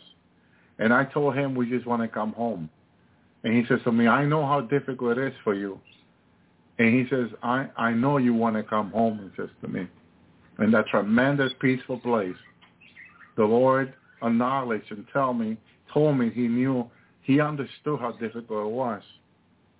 And that we want to come home. I wanted to come home, I said to him. And I was asking him, you know, because I he's been saying through his prophet that he's about to take his people out of the earth if and giving not signs and wonder, right? And this is the word he's giving me in a moment. You'll be here in a moment. And when I heard that, I since I came back, I've been asking Brother Tony, I've been asking people, what does that mean? What does that mean, Brother Tony? A moment. Yeah, a moment. Yeah, we were talking about it. Uh, I believe it was that. Yeah, it was a few days back. Yeah, we were talking about a moment. It's just something very, very close. You know, very close, and um, uh, it's one of those things that, you know, sooner than we think, if we're gonna be up there in glory, like wow, you know, we're already here. one of those things, you know. Um, but it's very it's I feel it very soon. You know, I feel like any time, very soon, we're gonna be up there in glory, saying, you know, wow, you know, um, um, you know, it's we're here. you know, we're here. But a moment, yeah, it's it's uh, you have to be walking very close to the Lord to understand it, to understand what a moment means. You know, you have to be really you have to be seeking him with all your heart to understand what that means because you know not everyone's going to understand it the same but when you're when you're when you're really close if you're seeking him with with all your heart you're going to understand how close it is you know how close um how close it is that we're going home and uh but yeah it's it's not everyone sees it sees it the same but like I say, it's it's it's a spiritual word. You know, the Lord is a spirit, and so when He speaks, you have to be walking in the spirit to understand it. And uh, Amen. Thank you, Lord. Uh, I believe it's very soon. The way I feel it, it's um, it's it's a soon of it's a soon of glory. You know, it's very soon we're going to see ourselves up there, and that's my hope. that's my hope. You know, and um, yeah, I want to. I, I want to be with him. You know, already. Uh, like I was saying earlier, it's um, uh, it's uh, good to have this hope in him. But yeah, a moment is. Yeah, I believe it's really close. Amen. What do you think, yeah. uh, Brother Miguel? Um, Thank you. What I believe, my brother, what it, what it means to me is, you know, let us care much way much, uh, way, way less for the things of this life, of this life, and then let us care for the eternal things. You know, being prepared, studying the Word, being prayerful, you know, being praying and fasting, seeking the Lord. Because otherwise, at the end, we will say, "Oh, how come I was, you know, hard-headed," and and really regretting uh, the mistake of not deciding to be devoted to the Lord. So, and I, and I, you know, it, it is difficult in this flesh. I, we, we, I, I wouldn't say that it is easy to say, hey, I want to be devo- devoted, spend much more time, but that's what, what we really need to seek and really meditate each day and remember each day because we are really for, for, forgetful, you know, of um, of thinking about the eternal things, because there there's gonna be way too much to do for for our Lord. We need to be a vessel for the time to come. So to me, that means, you know, in a moment means let us care nothing less for the things of the world and let us care for the eternal things, being prepared, being a vessel. Lord, how, how can I be a vessel, an instrument?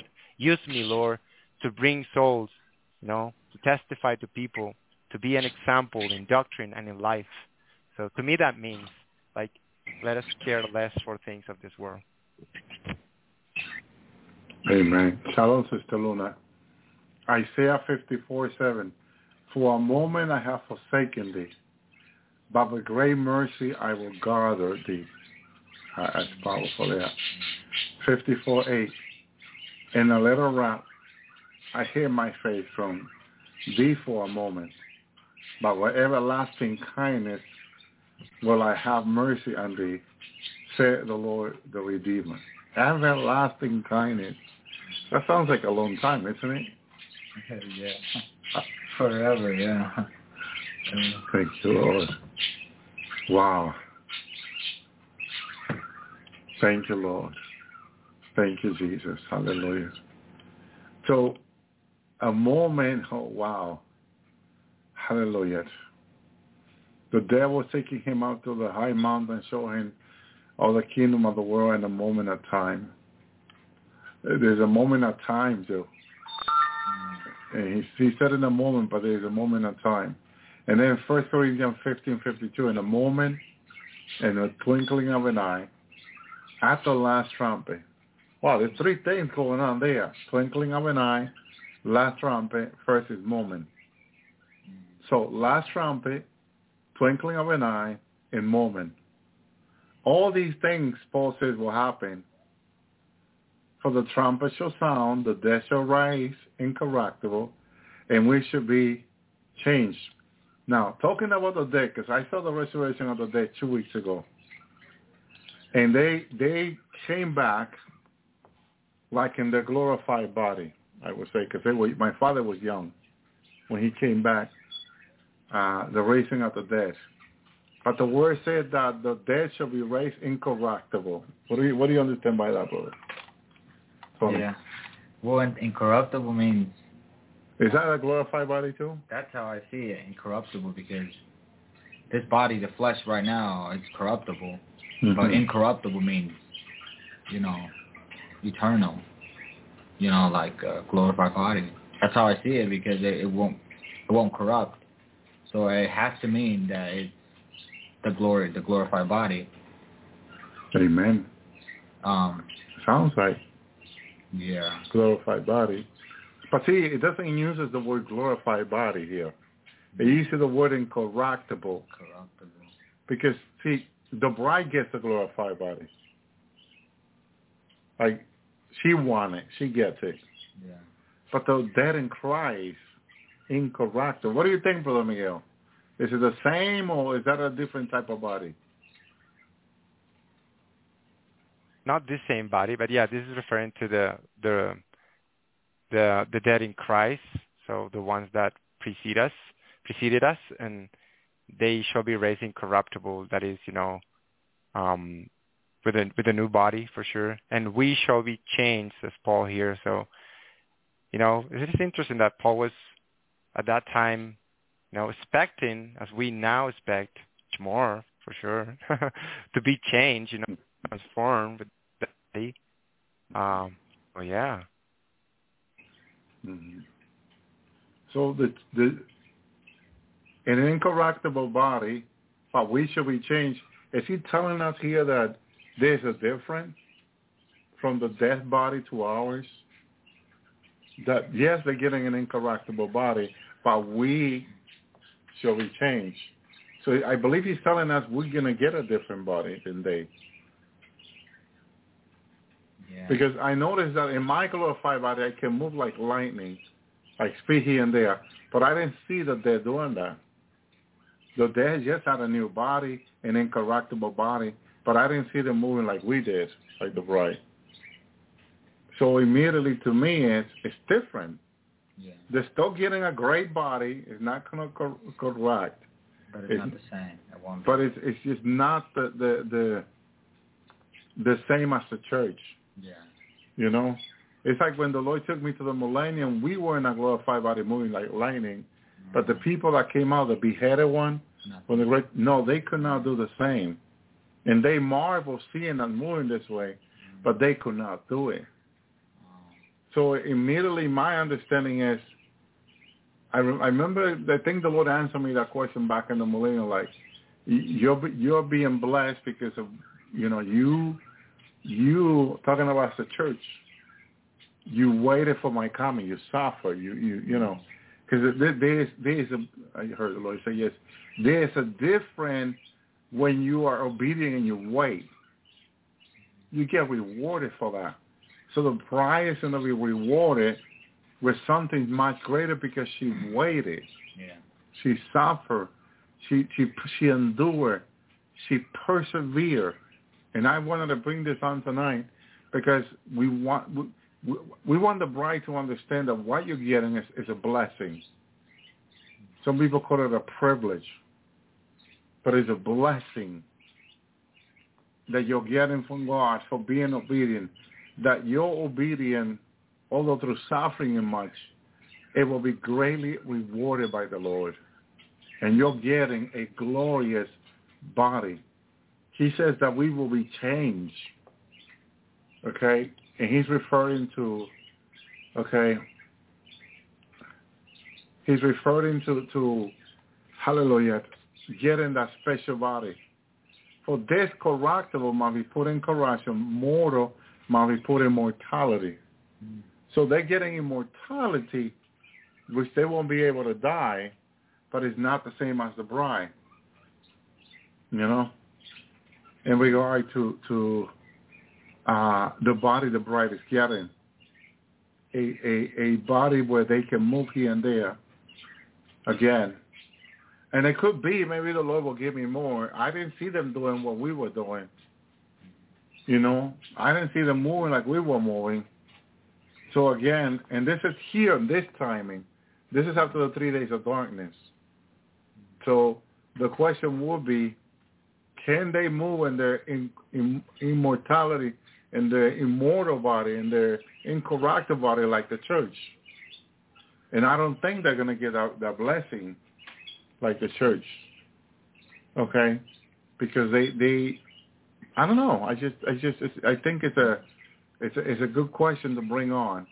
Now, another thing Paul says here, says in Second Corinthians four seventeen, for our light affliction, which is but a moment, worketh for us as far more exceeding than the eternal weight of glory. Is he saying something here that we need to learn? He talks about an exceeding here, Brother Tony. Yeah. It says that for the light affliction, which is but for a moment, Yeah. for us as far more exceeding. Notice that we're getting something more. Yeah. In other words, he's he's saying, you know, there's light suffering because if you're in Christ, you have to suffer. You know, if you're re- if you're really seeking Him, you have to suffer. But he calls it light affliction. Mm-hmm. It really is light affliction when it's compared to the glory that's going to be revealed, Eternal weight of glory. eternal. So it's true that when a person suffers for the Lord, you know, the person gets more rewarded in heaven. Suffering for the Lord is great reward in heaven. More glory, the uh, uh, more glory of God in us, which means more joy, more closer to, to God, you know. And so we must see it that way, you know. We must we must see, as the word says it, it's light affliction, Amen. and uh, we're suffering, yeah, but it's just light affliction compared to the glory that is coming, which is more than what we can is yet to be revealed. You know, He has shown us, you know, in part. He, you know, He has shown, He has given us, you know, a taste, you know, of what is coming. But He has much more than we can think of. Yeah. Amen. He says on verse 48 of Fir- of 1 Corinthians 15, I says the earthly, earthly, earthly such as the, also the earthly is also the heavenly, such are, are the heavenly. And as we have borne an image, and we have born image of the earthly, we shall also bear the image of the heavenly. So he's talking here about the glorified body. This is the image of the heavenly. And it says that that's the one we're getting, the bride of Christ, the heavenly. Now, this is, I say, brethren, that the flesh and blood cannot inherit the kingdom of heaven, neither does corruption inherit corruption. So behold, I show you a mystery. We shall not all sleep, but we should all be changed. Okay? And this brings to more life because we shall all be changed. Amen. The question is, are the dead getting the same body as the bride of Christ? And it doesn't seem to me like it is, but it also, as you read the word, it's something that maybe we have to study more. Yeah.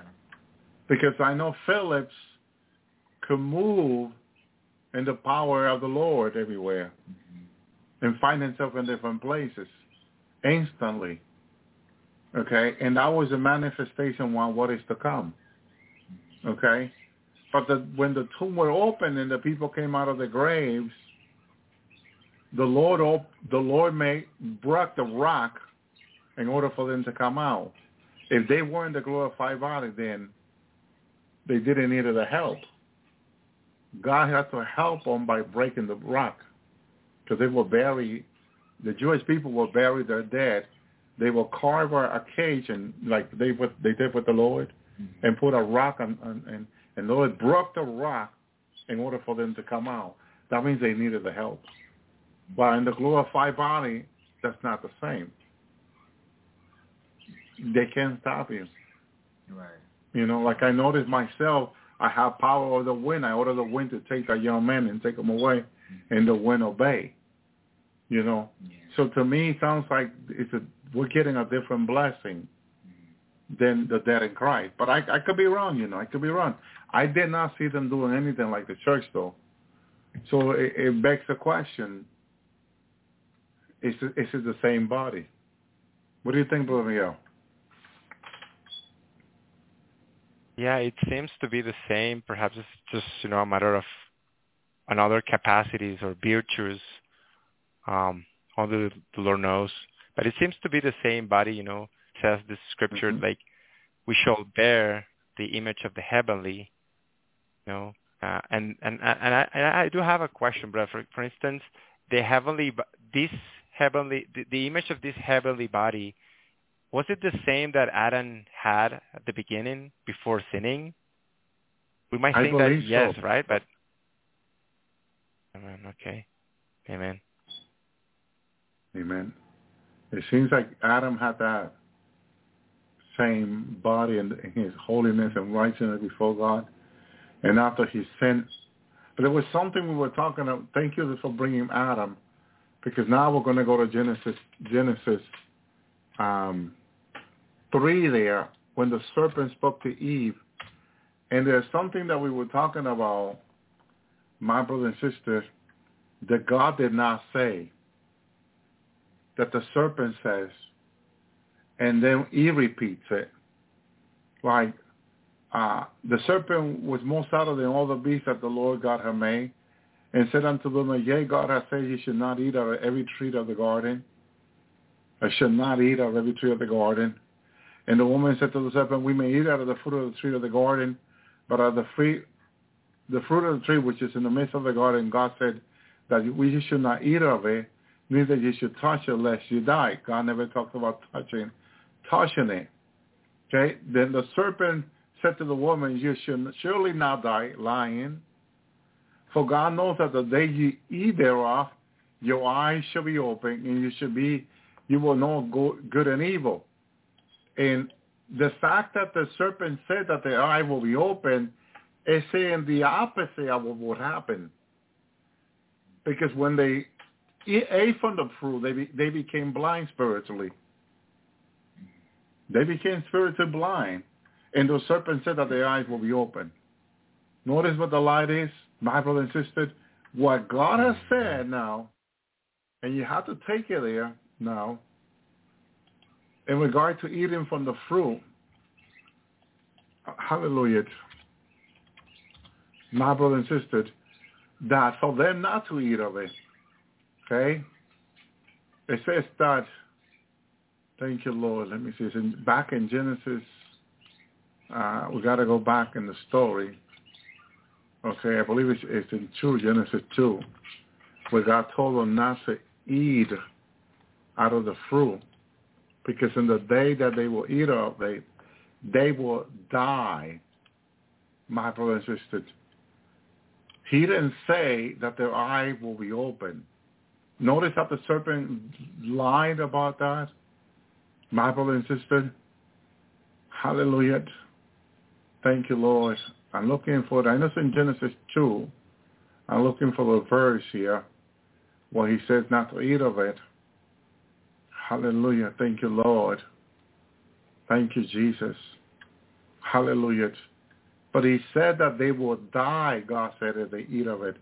God did not say, hallelujah. Verse It 17, says my brother. 17. Thank you. But of the tree of the knowledge of good and evil, thou shalt not eat of it, for in the day that thou eat of it, thou shalt surely die. Notice how the serpents, okay, doesn't repeat what God said. But it said that their eyes will be open. And she said the contrary of the outcome of what would happen to them if they will eat of it. God said they will die. So it means they will come spiritually blind. And the serpent told them that they will they will see. No, they will be blind. They came spiritually blind. My brother and sister. And today, for us to see the spiritual things, that we are blind of them unless the Lord open our eyes, the Lord has to open our eyes for us to see them. Before Adam and Eve can see them 24 hours.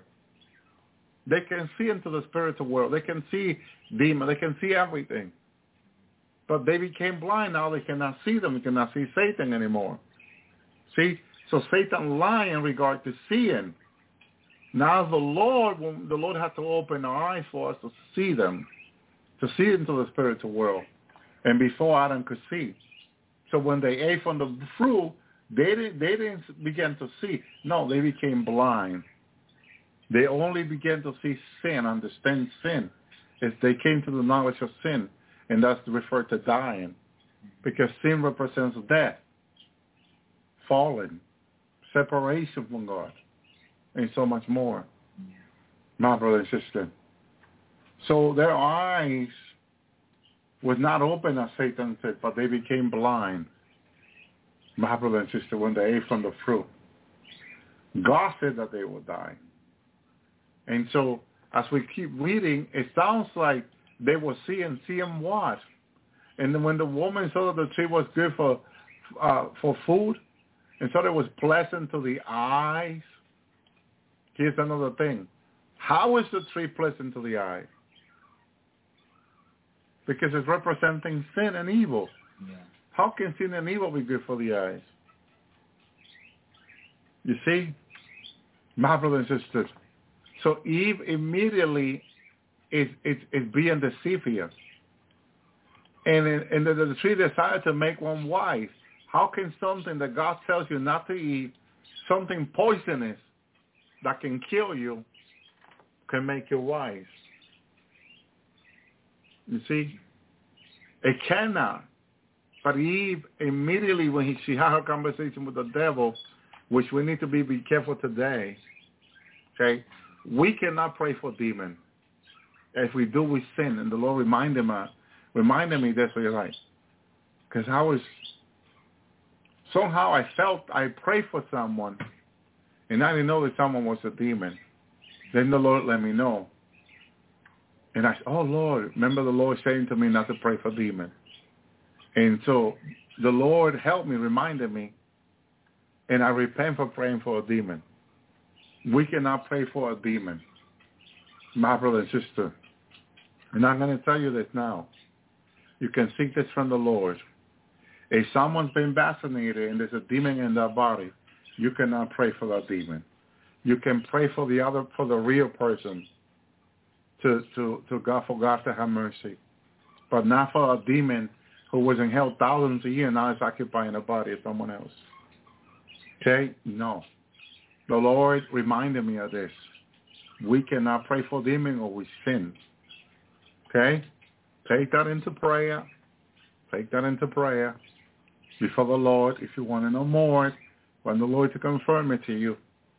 But we cannot pray for demons. And if we cannot pray for them, they can neither lay hand on us. Don't let any demon come up to you, someone that's been to lay hand on you. That's not acceptable. Okay? It will make you sin. It can make you open from being attacked by demons. Okay? And this is going to help people who are maybe having a demon lay hand on them. And then they're being attacked because of it. Oh, Brother Elvi, that makes sense, some people are going to say. You know, be careful. Be very careful. Body's being occupied by a demon. A demon should not be laying hand on you. Cannot be ministering to you neither. Because I already heard people saying so-and-so has been vaccinated still doing ministry. You be careful. You take it in prayer before the Lord, not because I say so. I'm telling you, it was the Lord reminding me of this. You take it with him. You ask him. He'll tell you. He'll give you more. He'll reveal you more. My brother and sister. Because if you ask a demon to pray for you, like having Satan praying for you, what what good are you going to get from Satan praying for you? Not going to get anything good from him. He's evil. He's wicked. My brother and sister, please, I know that this is profound. This this is something like you never heard before. You you didn't think about this. But you know, if you if you want to be in peace with the Lord, if you if you want to stay in union and communion and not being always constantly attacked by demons, you know, seek the Lord on this this regard, and have the Lord lead you. He's in you. He's with you. He is for you. Just ask him, Lord. You know, I don't want to be attacked by demon. I don't want to be open to being attacked. Well, why are you having de- demon ministering to you? Why are you listening to messages of demons on YouTube or on your Facebook, on your computer? If a minister has taken it by seeing, he's been compromised. And if he ministers to you, you're not getting the word from the Lord. You're going to have a demon giving you a word, a confusion, misleading you, misguiding you, false teaching, and so much more. And then you wonder why so many people are confused lately. Why do they feel that God don't love them anymore? Why do they feel abandoned by God? Because they're talking with demons. They're listening with demons. They're having demons lay hand on them. And they're so confused and they wonder, but I'm not taking by seeing. Why do I feel this way? Well, now you have information you can take in prayer. And ask the Lord to take that confusion. But stop letting a demon minister to you. Pray for you. Lay hand on you. Okay? That's what's bringing your confusion in your life. That's why you're being attacked now every night. And you wonder why. Because you're letting a demon. Some Christians are still going to doctor. Having a doctor demon give them an advice. A demon telling them how to take care of themselves. A professional demon speaking to their lives. A professional demon that was thousands of years thousands of years bound in hell now is in a body ministering to you, giving you advice. You be careful or you're going to be, be attacked severely. And then you blame God because that, that's what the devil does. He throws a stone, hide the hand and say, look what God is doing to you. Look what they're doing to you. And you blame God for it when God had nothing to do with it. My brother and sister, the Bible says, okay, the Bible says that there were five wise virgins. They were they were not all foolish. Five of them were wise. Let us be wise in the last days in our daily living. Not making the decision of having a demon minister to you, lay hand on you. Come and give you a word. Here's the word for the day, for the week. And then you're more confused than ever. And you're wondering why. Because so-and-so took the vaccine and they think they're doing great. My brother and sister, there's so much more. I, I wish I can speak more about this, but I have to stick with the basics. Because I know if I if I if we go deeper in this, it's going to have a lot of people scratching their head. But basic, let's keep this basic, my brother and sister. Once you know they've been vaccinated, once they told you they've been vaccinated, they should not be ministering to you. Should not be laying hands on you. They should not be giving you a word. I have to repent for these things. I have to repent for things, my brothers and sisters, because it opens the door for demons to attack us. And there's nothing more than the devil wants to be attacking a Christian.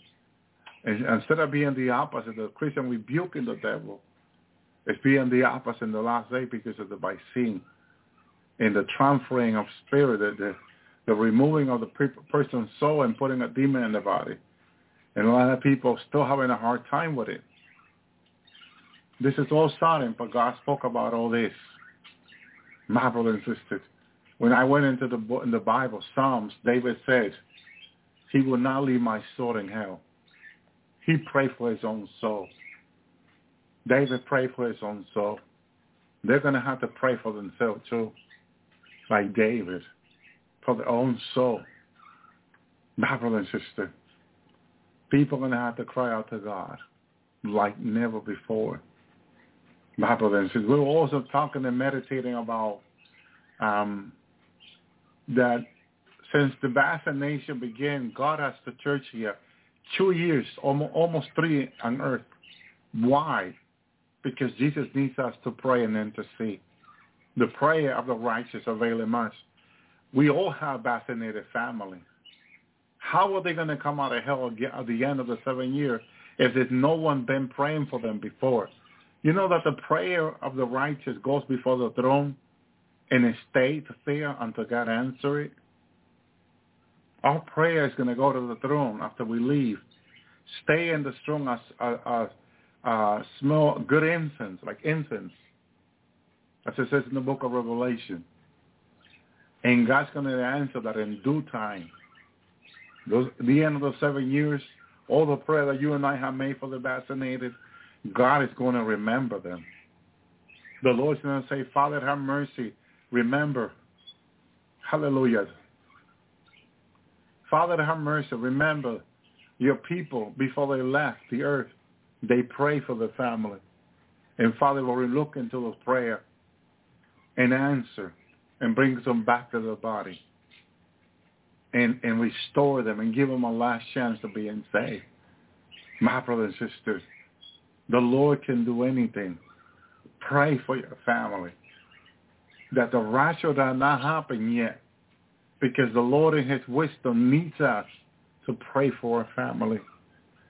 If he would have taken us two years ago, where would there be any prayer for our family?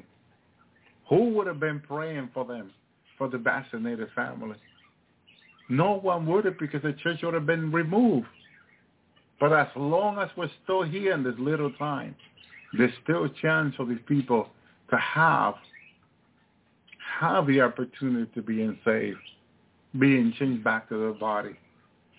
God is merciful, and he's using us in his mercy for the last time. Remember, eternity is forever. Our time is practically gone. It's nothing compared to eternity. If you look at eternity, if you can see eternity, and if you can measure eternity, and compare it to the time that you are in, now, you'll say, why did I worry for one second? Why did I concern myself for one second?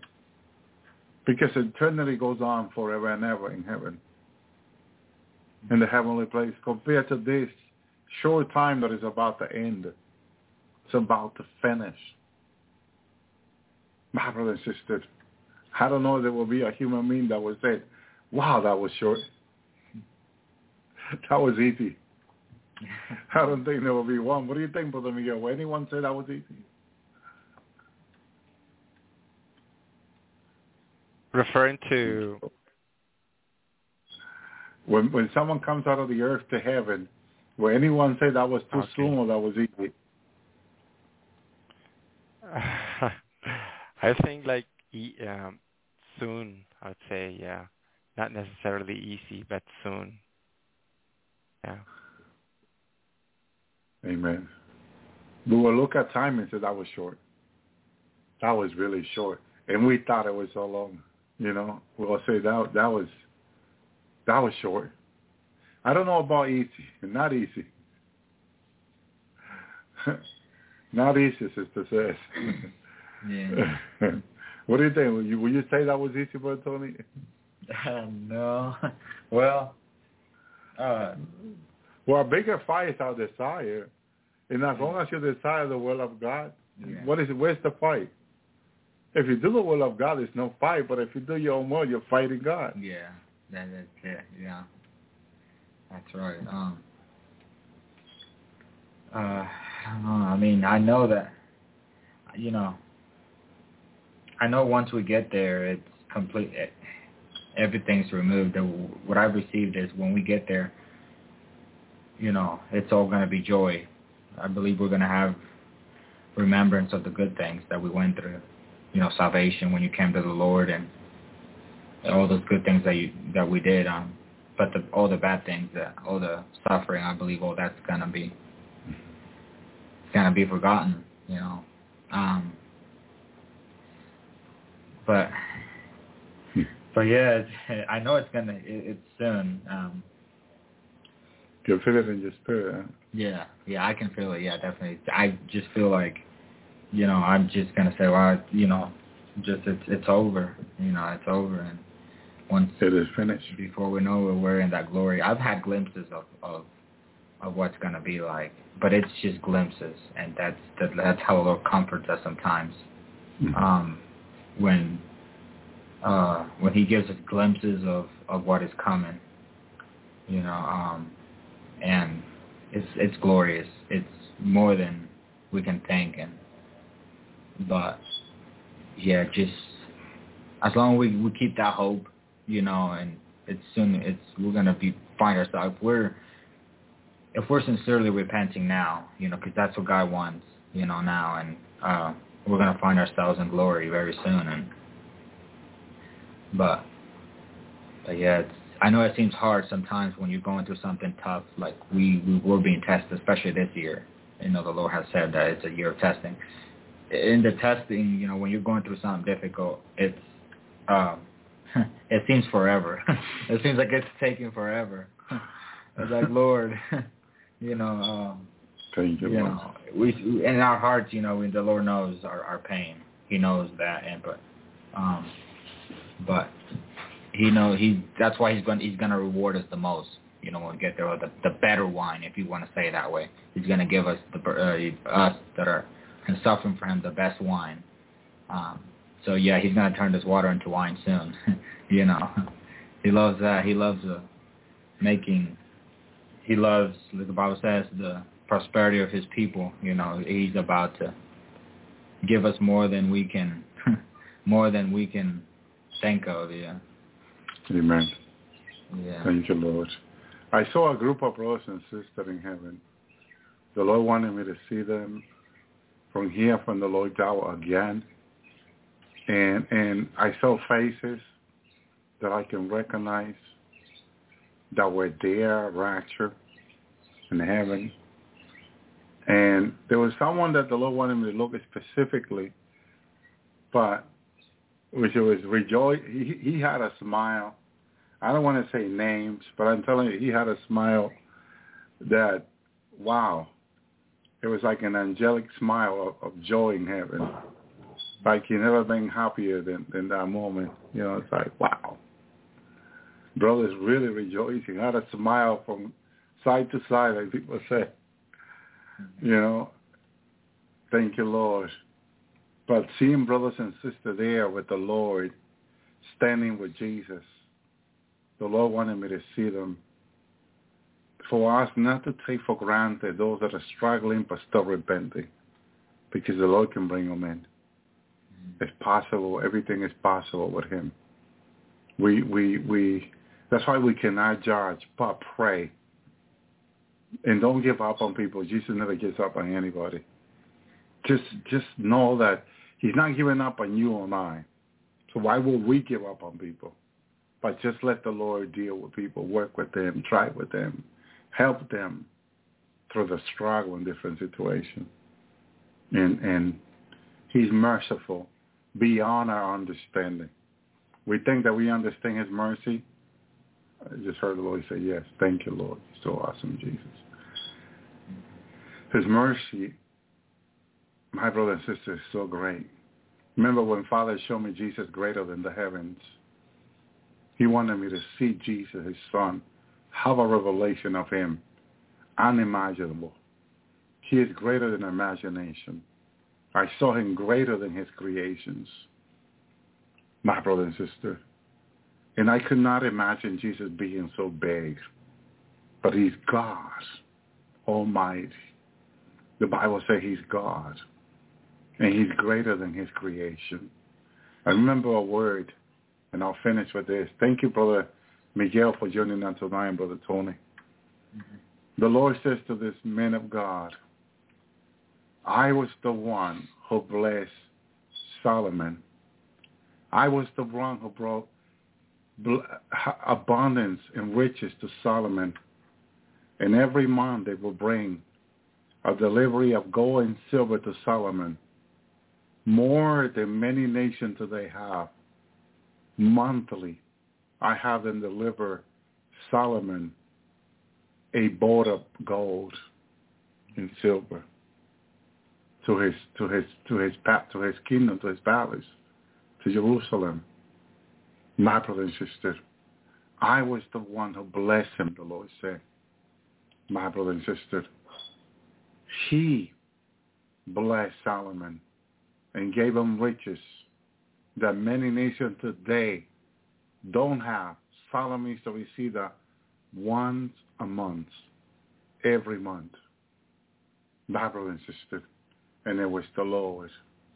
We think too, too little of him. But he is greater. Remember, he is greater than his creation. My brother and greater than what we can imagine. Shalom, shalom. Two of our children have had dreams in regards to end times um, and war. And um, I have dreams, and my husband has visions. And so I'm going to start off with um, a message that I received, and it was actually a message that was, this is the very first message that I received in regards to World War III. I had no clue about it prior to that, and so it was a message about World War III, and um, and it had to do with um, there's going to be nuclear weapons involved, that America is coming under judgment for turning away from from the Lord and that we will be attacked by Russia and nuclear weapons. And the Lord came to me and said that this is a message for my brother. I had another dream in which I was I was in a, in a house that it, it wasn't my own. I don't know where I was, but I was with my family. I felt like maybe there were some other people there. And I just felt like I felt like the Lord jolt my heart, like he was trying to get my attention. And I felt I felt I heard all this static in my head. And I felt like that static was the Lord was telling me to turn the radio on. And so I turned the radio on and um and the, on the radio it said um you know, it was talking about Russia and it was saying um, about moving. And I knew the Lord was telling me that um, we were getting ready to be attacked and that we were supposed to go to a different location. And so um, I just remember scrambling to pack and, and trying to quickly leave. Last week I had I had a dream where I was I was um, I was a soldier and I I wasn't I didn't feel like I was in America for some reason. I don't know where I was. Um, and I I was captured.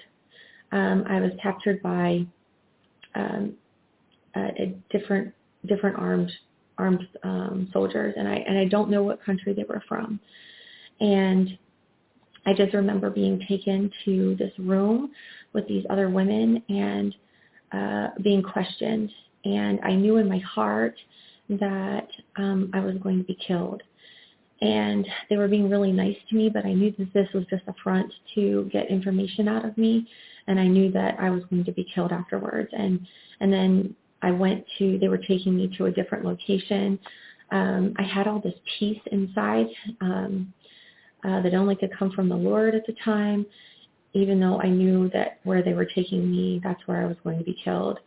And then in the same same dream, I it, it completely changed scenery, and I I now was in America, and I wasn't a soldier, and I was um, I was at my husband's grandmother's farm, and we were well, it was just me, and I was I was looking from a distance, and in the distance, I could see this really large trench, and it was a really huge trench, and there were these tanks, military tanks, and I they were they were shooting into the trench, and I felt in my heart that they were shooting at people.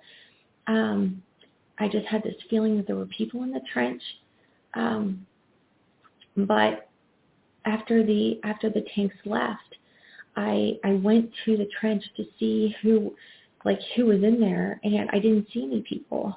I only saw cows in there and because uh there are cows at this farm and I only saw dead cows in this trench and and no people.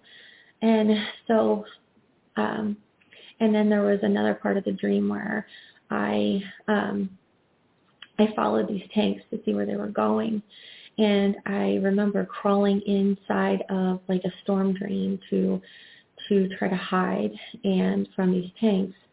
And but I, I remember the feeling that they knew I was in, in the drain and in the storm drain and that that I was going to be killed and I, I didn't know how they knew I was in this storm drain. And and so when I woke up from this dream, I I did some research because I, I remembered what the tanks look like. And I I had never looked up tanks to see, you know, military tanks to see what countries have what tanks, what they look like. And these tanks were distinct and they had, they were this camo pattern and I, I started looking up the U.S. and Russian um, tanks and uh, the U.S. tanks were just solid in color and, and, and the Russian tanks, when I looked those up, it was, it was a Russian tank, uh, military tank. And so that was um, the last dream that I've had and so in regards to my husband's visions, he uh, he's only had visions one time, and they all came in, in the same night. Um, he said he didn't really sleep much at all that night, and and so this happened probably about a month ago. How my husband's vision started was he he he he got up, he woke up, and uh, he was just laying there praying. And next thing he knew, um, he saw this Bible. And this Bible, the pages were just flipping really fast. And and and then the pages just stopped, and then he um, it stopped at particular scripture. And and whenever he was looking at the scripture, he only could see like he could see like there was a bunch of writing, but he it was he was just focused. He was just focused on specific scripture that the Lord was trying to show him. And so it was two pieces of scripture that he was shown um, that night. And um, those two pieces of scripture are Acts 2.17. So I'm going to turn there. And Acts 2.17 says, um, And it shall come to pass in the last day, in the last days, saith God, I will pour out my spirit upon all flesh, and your sons and your daughters shall prophesy, and your young men shall see visions, and your old men shall see dreams, and or shall have dreams. And so this was the first one that the Lord brought him to. I feel like the Lord was telling him that this is the time of the end and that he um, this is why he's getting visions. And um, the second piece of scripture that he was brought to was Revelations, and it was Revelation 6:15, and it reads, "And the kings of the earth, and the great men, and the rich men, and the chief captains, and the mighty men, and every bondman, and every freeman hid themselves in dens and in the rocks of the mountains, and said to the mountains and rocks, Fall on us and hide us from the face of him that sitteth on the throne and from the wrath of the Lamb. And then um, that was the last thing he saw in the Bible um, that, the, that God was showing him, and then the scenery changed. And then he was standing on top of this hill, and he was looking in the distance, and in the distance he could see the mountain where Camp David is. And um, Camp David is the underground bomb shelter for the president. And he he was looking at this mountain, and he said all of a sudden multiple missiles were fired at Camp David, and he just saw missile after missile after missile hit Camp David. And he said um, he just remembers feeling in his heart that that the whoever was in that bomb shelter wasn't going to get out. Um, he just felt that in his heart, and that was um, so. Those were the two the two visions that my husband had. Um, I'll, I'll now tell you about my daughter, my daughter, and her um, and her dreams. Um, now, my daughter has been walking with the Spirit of God for years, and I didn't even realize it. I didn't even know what it meant to be born again.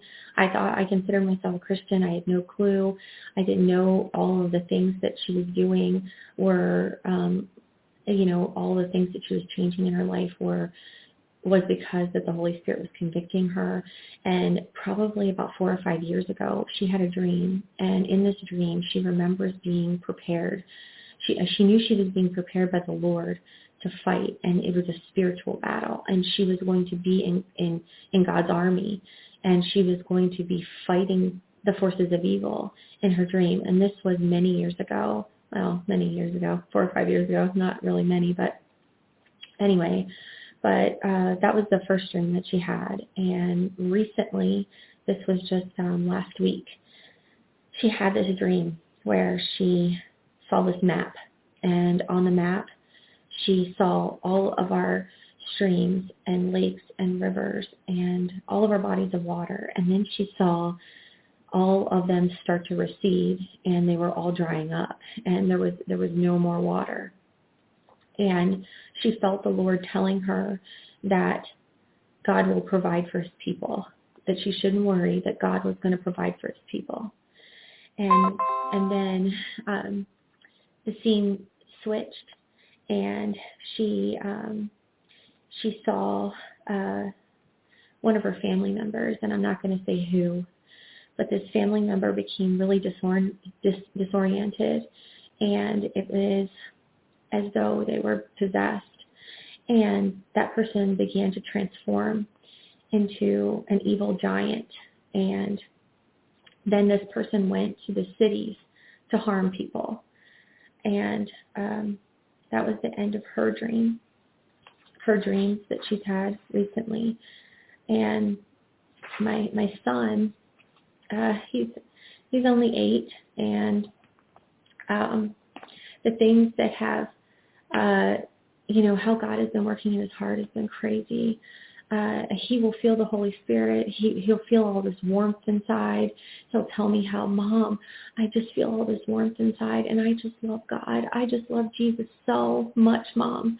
Uh, and it just warms my heart. And so um, he has felt the need to talk to certain people about the Lord. He feels like the Holy Spirit guiding him to do so. Um, he's had a message for me. Um, there was, uh, when I first got the message about you know, World War III and the nuclear bombs. And I started to realize that the end times are coming. I actually was hoping in my heart that I was going to be taken out with one of the nuclear bombs.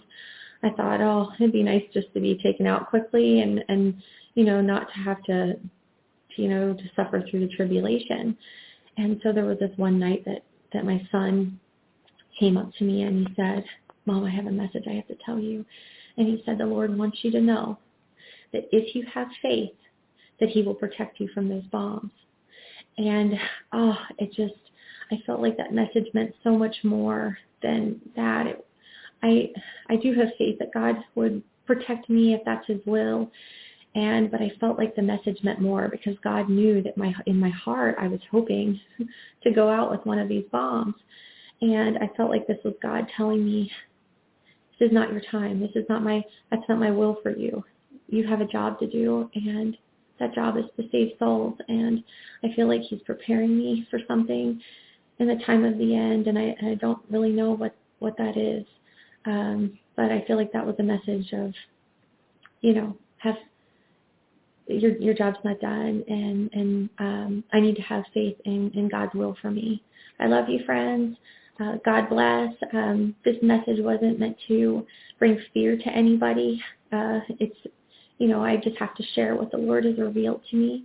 I um, I had a dream, and this dream I was back home in Toronto, and um, I was walking around a city street, and as I looked up, I could see warplanes flying overhead, and I just, for some reason, I knew that they were Russian planes, and that they were going towards the U.S and um, I'm not sure exactly how I knew, but I knew um, I knew wholeheartedly that it was Russia that was flying overhead, and they were not flying um, to Canada, but they were flying just past Canada and into the U.S. So uh, I shared that with Philip after he shared his um, his revelation with me, and um, just felt uh, confirmation with that. I have a crazy dream to tell you. If I do start crying, you know, it is what it is but it was very serious and very, very sad to me. So I will be sharing that with you now. So the dream starts out. I'm walking into my grandparents, um, the grandparents on my dad's side. I open the door and my wife's parents are sitting in a living room. My daughter walks up from the doctor's office in my grandfather's room. He was a doctor. At the time, um, at the at the home, it was in on the mid level. She walks up and she's crying. I guess, what's the matter, honey? What's going on? She says, Rose's parents, they haven't told you? I'm like, I'm puzzled. She walks um, me to the TV, and Taiwan has been attacked, and um, they're being slaughtered. She looks at my uh, my wife's parents and says, the Philippines, the phone lines have all been hijacked. They're dead. Nobody can get through to anybody. Um, they can't get a hold of Rose's grandma. That's my wife's uh, grandparents.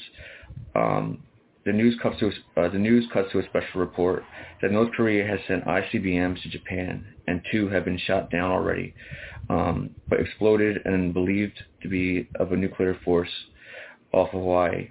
Um, they're telling people to shelter in place, and they show on the TV people running from the beach. For fear of imminent uh, catastrophe, prevailing winds will push fallout towards all major cities and mi- military installments. My dad walks down from the upstairs and is crying. He's holding my youngest son, um, Kylo. Um, I ask, where's Bodie? And he, he's like, Bodie's in school. Um, I'm like, well, we have to go get him. Like, what do you mean?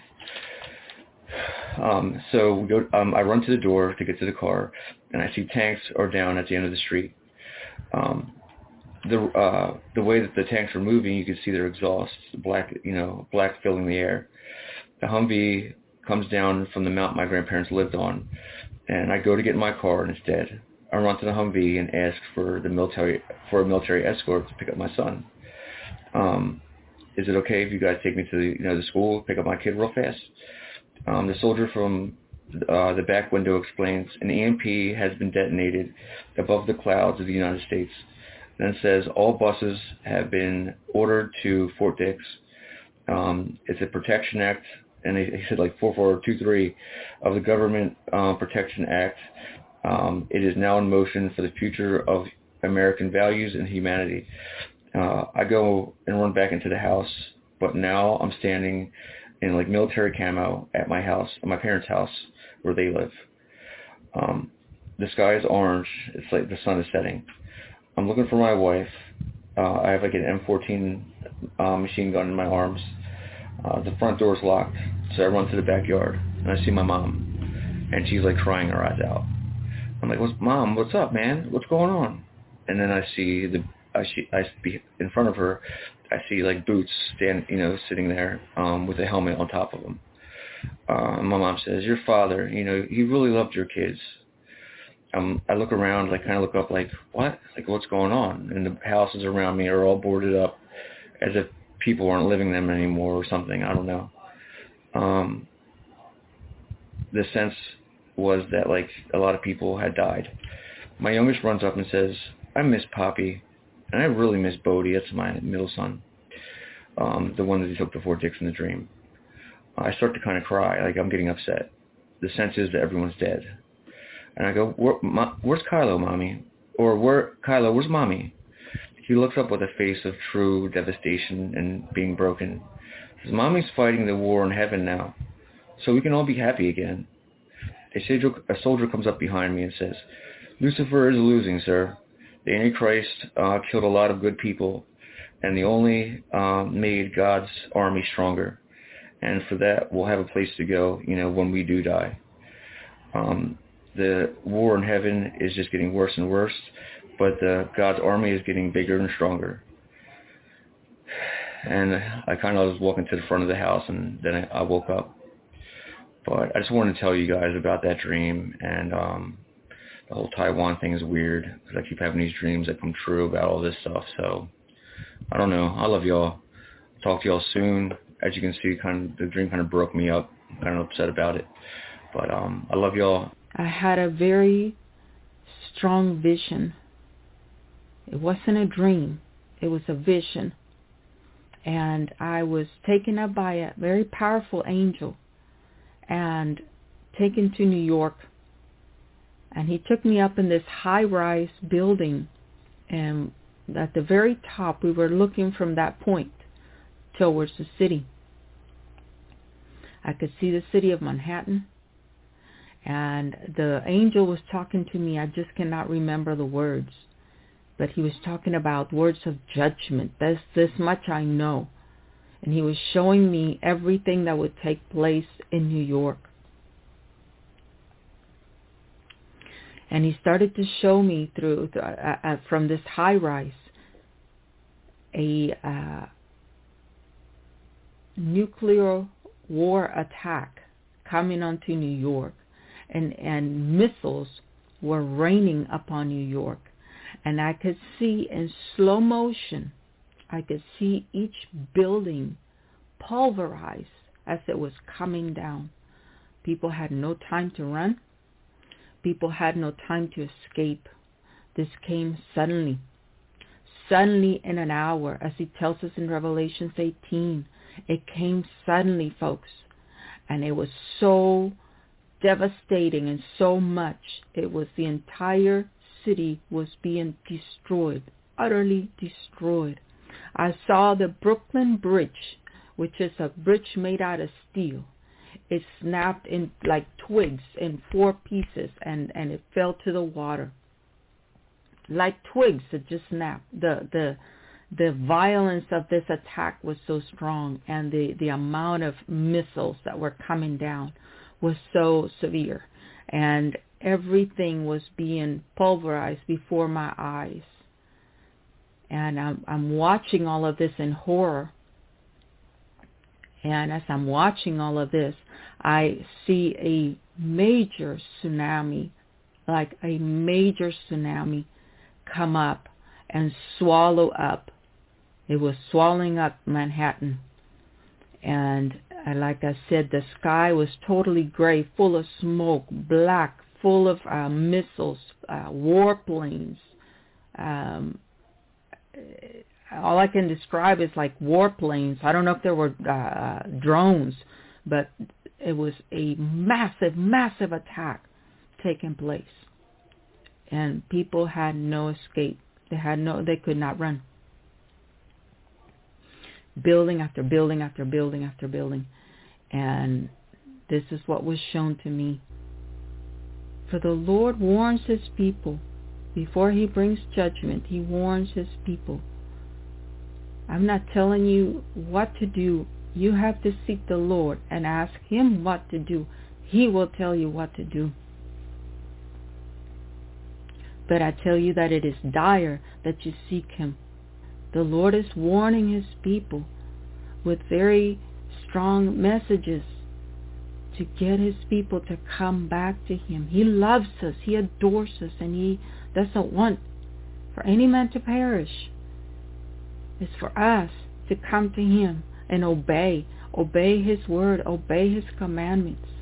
Just a couple nights ago, the Lord actually gave me a dream, and this is how it goes. So my wife and I were ministering to a woman who we know, and we immediately felt a violent shake in the house. We run outside, look up, and I see that the streets from the distance, there's just black smoke just covering the skies. And when I start to see the smoke, me and my wife, our stomachs turned and we immediately knew, oh my gosh, it's here. The Lord warned us and it's here. The invasion is starting. And right when I looked up, I saw a Russian jet plane with a bunch of missiles on it swoop down and do a, a bombing pass over a freeway. I look to the right and I see the freeway and it's pretty much all across the United States. But these freeways were absolutely jam-packed with cars. As far as you could see, there were cars on top of cars on top of cars and people were honking and panicking and trying to escape. And the Russians blew up the freeway and it blew up all the cars. And when it blew up, me and my wife ran back inside, sat down and were like, well,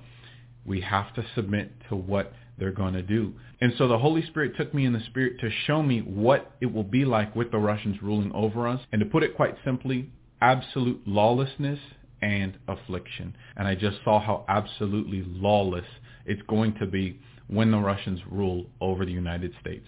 So when I woke up from this dream, it literally felt like a physical bomb went off right next to me. My body was shaking, my ears were just about ringing, and I'm not going to lie to you, there was like a panic of war upon me. I'm just being honest. As if I was just in a battlefield and the Lord just pulled me out and threw me into back into real life and I was just completely shaken up. And the Holy Spirit started talking to me. And he said, the weak Christians won't make it. When bad things happen, the weak Christians are the ones who get an attitude when things don't go their way. He said, get used to all-night prayer nights and get used to fastings. Get used to this so that when they invade, you have the spiritual stamina to respond correctly. I had a very vivid dream. In this dream, I had an individual uh, whom I personally know, who's in my family, come to me uh, in the stream, and he says, "Have you uh, you need to check the news out. And I said, why? What's going on? He said, it's on all over the radio. It's on television. I said, what is it? He said, you need to go turn the television on. I said, okay, okay, okay. And I turn on the television. Um, and what I'm going to show you, uh, and I try to find a, an image that would best depict what I saw in my dream. So this is the best thing I could find, and I'll elaborate a little bit more on this as I'm talking about this. But let me, I'm going to show you what um, and this this is an image um, of America being invaded. Uh, and in this image, they're being invaded from the west and from the east. But in the dream, I saw a map just like this. Now I didn't see I didn't see these towers right here, so this wasn't in there. But I saw I saw from the, uh, from the west, from the east, and from the north. There was nothing coming from the south. Okay. Uh, in this dream, I heard the newscast. Uh, the news broadcaster said, ladies and gentlemen, we are witnessing extraordinary events that are taking place in America. Uh, it is apparent that we are being invaded. And I heard this in my dream. And he said, if there was ever a time to pray, it would be now. That's all I heard in this dream. Now, here's where it gets crazy. Ready? Again, I saw there was an invasion coming from the west from the east and it was coming from the north. And it was, and I want to say this, this is where it became detailed. It was air and sea. Again, let me say that again. It was air and sea. I saw bombers and warships, submarines. Uh, again, warships, submarines, and bombers. Uh, it was coming from in in, in these. Uh, and again, it was on the news. We were sitting here watching this on the news, and you could see them coming in from the west. They were coming in from the east, and they were coming in from the north. There was nothing coming in from the south. Now, guys, here's where it gets chilling. When I saw the, you know, these different types of military vehicles and so on and so forth, when uh, they were like zoomed in, it was amplified to me. And this is what I saw. I saw I saw the colors on uh, the the the uh, the nation that was invading us, I was permitted to see the colors, and this is what I saw, guys. That is the colors, uh, and everybody knows what that is. That that was very bold. It was bright, and I saw those. This color. This is the color of Russia's flag. I have nothing to gain from this. If anything, uh, I know that I'm going to gain a lot of scoffing from it. So, but as a watchman, I have to come out and I have to uh, say what I did see. The dream started where the other one left off. In this dream, in the next dream, dream number two, I'm over in the uh, northern part of Los Angeles, what they call the San Fernando Valley, and that's where you have like your suburbs and you know, your neighborhoods and whatnot. What I saw was chaos. People running around, citizens, Angelinos, if you will, running around everywhere, all over, uh, crying, screaming, in total panic like I've never seen in my life, not even in the movies. And there were soldiers. Uh, they were par- they were paratrooping, uh, parachuting on, on onto the streets. They were running around everywhere. It seems like the whole place had been invaded. And like I said, I couldn't tell you what the uniforms were for some reason. I, I couldn't even tell you the nationality of the foreign troops that had invaded, but for some reason in my heart, I believed it was like Chinese and Russian troops. But then once again, for some reason, I was in doubt. I, I, I doubted myself. I doubted the Lord. I doubted, I, I thought, man, maybe this is crazy. I'm just a regular guy. And I said, well, Lord, if, if this is real, if this is totally real, give me one more dream. One more dream and I'll believe it, Lord. And I fell asleep while I was saying that. And lo and behold, a third dream in a row about pretty much exactly the same thing. And in this third dream, it showed it was more like I got this, it was more chaotic, more destruction had occurred, and it seemed like this kept going on and on. It wasn't a one-day thing. And people were running around, and now people like are in hiding and stuff like that everybody was shocked. That that's that's what the biggest feeling was was shocked. No one could believe that this was actually happening, that this was happening to us because we've never really been attacked except for like, you know, the Alamo, Pearl Harbor, that sort of thing.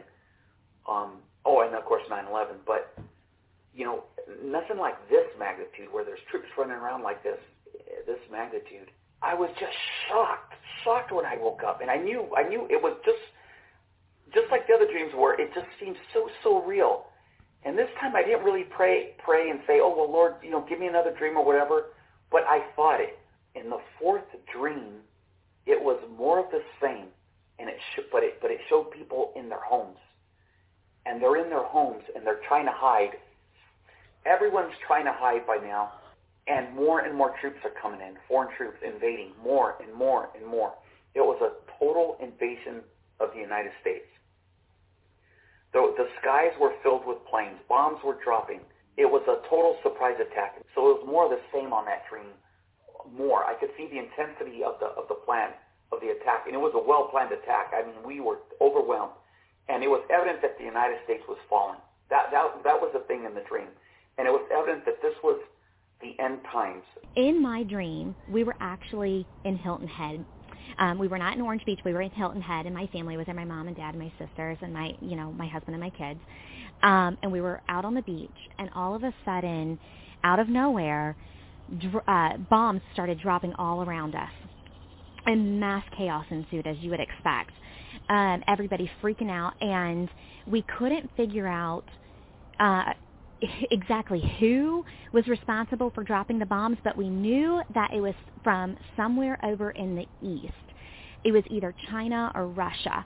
Um, we I, we just had the sense that the east is attacking the west and so we we mass chaos every screaming things um you know like the bombs were hitting the sand and just exploding and exploding and exploding and it wouldn't stop and so we all ran to our cars and we were um uh, we were trying to get out of the area and all of the roads started shutting down. This is my first YouTube video and uh, the reason that I decided to make this video was that my wife sent me a text message with um, a Bible verse in Ezekiel here, and uh, I just wanted to to sh- be able to share uh, a dream that I had because if I don't, then I didn't do my job. Um, so basically, I, I I wanted to share this dream that I had maybe about a week ago. I I had this dream that I was walking um, outside of my parents' neighborhood and was walking on the sidewalk down a two-way street and um, to the right of me there is uh, conservation land. To the left there's conservation land. And all of a sudden, while I'm walking, I see that um, out of the blue sky comes out an airplane. But basically, there was like three or four fighter jets that were swarming around this one bigger airplane, and I saw, you know, in my mind, I don't know if it was at that point, but I felt that that was like an attack from Russia to the United States. Uh, while we're walking, I'm I tell my wife and whoever's with me, let's go to the woods or you know let's hide out in the woods and and no and you know we're kind of like in discussion and all of a sudden from behind us from the distance are like a troop of these uh black jeeps these black jeeps come up on us and it was too late, you know, to execute a plan to run to the woods. I'm going to recommend that you look at Amos chapter 3 and it talks about, you know, a land that is under judgment is going to be destroyed and then it talks about an army that God raises for for punishment, for for judgment. If I can look at that prophecy as and apply it to the times that we're living in, America is the land that is going to be judged and Russia is going to be the country to bring the judgment. I'm a patriot. I love America. I love, you know, the Constitution and the founding fathers. And I was born in the USA. I'm an American and I love my people, perfect or not. We don't love sin, of course, right? But I believe that there's a strong military out there that's going to bring the judgment, and I believe that's going to be Russia. So, I had a dream that the United States was invaded by Russia and China. On the west coast, the Russians were in charge of the war. On the east coast, China was in charge of it. The Russians attacked the state of Washington through Canada by submarine they attacked California and wiped out my whole family. They devastated California with their attack. I saw China in Florida and going through New York. But with the Chinese, I saw Cubans. The Chinese were issuing orders to them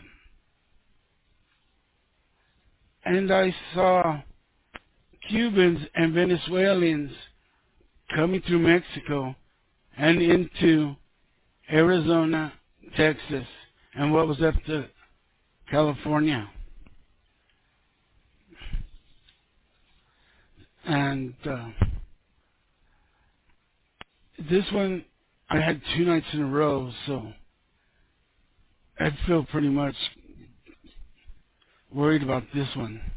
Man, did I have a dream. I had a dream that I was living on a Air Force base. Why, I don't know. I'm not in the Air Force, never have been. That I was living on an Air Force base, me and my dog. All of a sudden, the buildings start collapsing.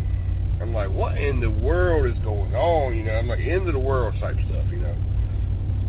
Well, then there's like Russian fighter planes uh, flying over top of those buildings as they're falling down. I'm like, oh heck, we're being invaded. Last night I had a very troublesome dream. I wasn't afraid in the dream at all, which is very important, but I just want to let you know that, um, yeah, we're going to be invaded at some point in the future, and it's going to be, they're going to be everywhere. I saw myself trying to drive, but for some reason I couldn't drive. I was walking. So like every road that I was trying to go down, I saw helicopters, choppers, like, and they weren't our people. They were another country. And so I saw them, the soldiers, um, marching down the street, kind of going after people. They were not shooting at everybody, and I, I had the feeling that they wanted to minimize conflict. This is not a normal dream that I would have. So I saw soldiers. I saw a clear invasion in America. This was nowhere else. This was America. I had a dream that around the coastline of the United States, between the Jersey coastline to the coastline of Florida, Texas, and California, all around surrounding the, our country, that you had uh, warships surrounding our country. And you had Russians and Chinese troops in our land. And they were out and about shooting people. And uh, now within the dream, I'm telling my daughter about the dream. And when I'm telling her, there's a map that just comes out of nowhere. And I can look at the map and I can see where all the warships are located. So now I go put on a bag and I go to evangelize. And I, I felt like the Lord was telling me, just go. And I had I was walking, it was dark, and I was walking the streets, and I had no clue where I was going.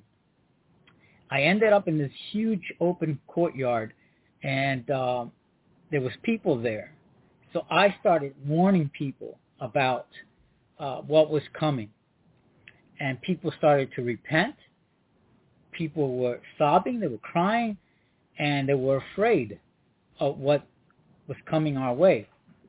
So then uh, I started I started telling them what was coming and telling them about my dream, then I started to evangelize, giving them the gospel, and people were repenting.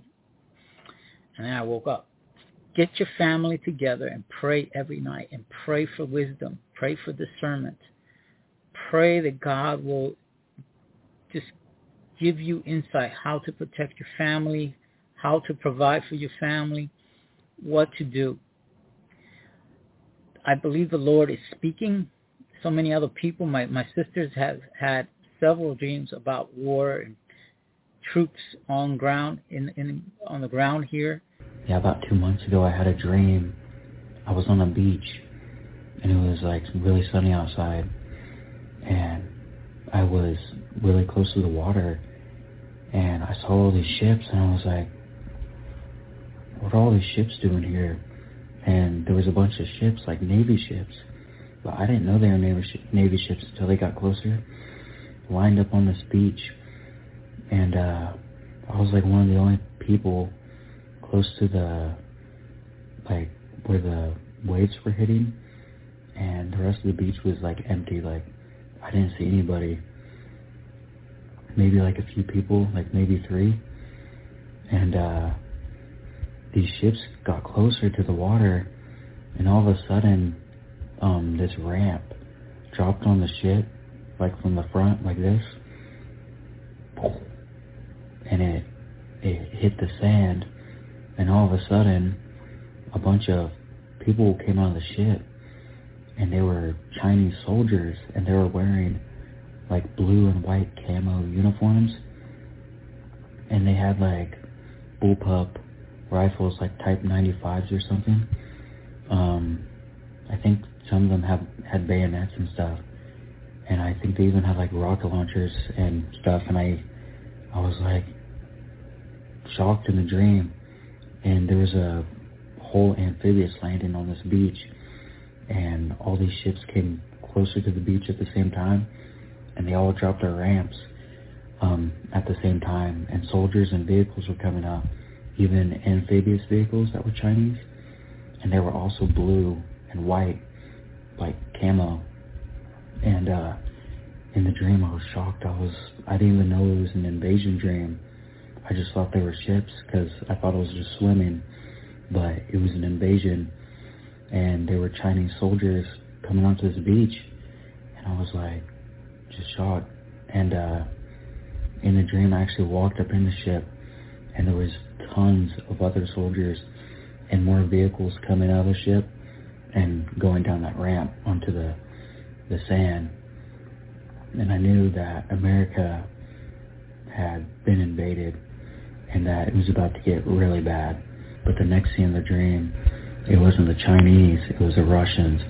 And I, I was looking up in the sky in the dream, and there was an Ilyushin 76 um, uh, plane or, or jet, and uh, it was a Russian, and it's a it's a white plane. It's what the paratroopers drop out of, and on the back tail wing, it has a Russian flag, and uh, it's big, so you can easily tell it's Russian. If you just look at the tail, um, you can see the flag, and the plane is recognizable. And I just saw parachutes, um, paratroopers coming out of the plane, jumping out, and then pulling their chutes, and you could just see white parachutes all in the sky, just lining the sky everywhere. And uh, I knew this dream was God showing me that war is on the horizon. I keep being reminded, and uh, I wasn't even thinking about this when I had the dream, but I did have the dream, so I'm gonna share it um, because it's a warning. But uh, yeah, every once in a while, I'll just keep getting them. It's God just reminding me um, that that's gonna happen, you know. Um, that war is on the horizon, and uh, it's going to be really bad. In the dream, it was, it was a dream dealing with America. I heard people robbing each other. They were breaking into each other's homes. People were trying to steal things from cars on the street. People were stealing food. People were were absolutely trying to take things from each other, and they were doing it by force and willing to die for it. And all of a sudden, I looked at I said, what is going on? I grabbed my hand I said, what is going on? And all of a sudden, I saw China and Russia coming into the United States of America. I, I don't know that I understand it, but they, they were military, they were uh, uh, soldiers, and they were coming in to maintain the peace. I don't, I don't know where the U.S. military was or anything like this, but they were coming in, and what they were doing was putting people in concentration camps. They were arresting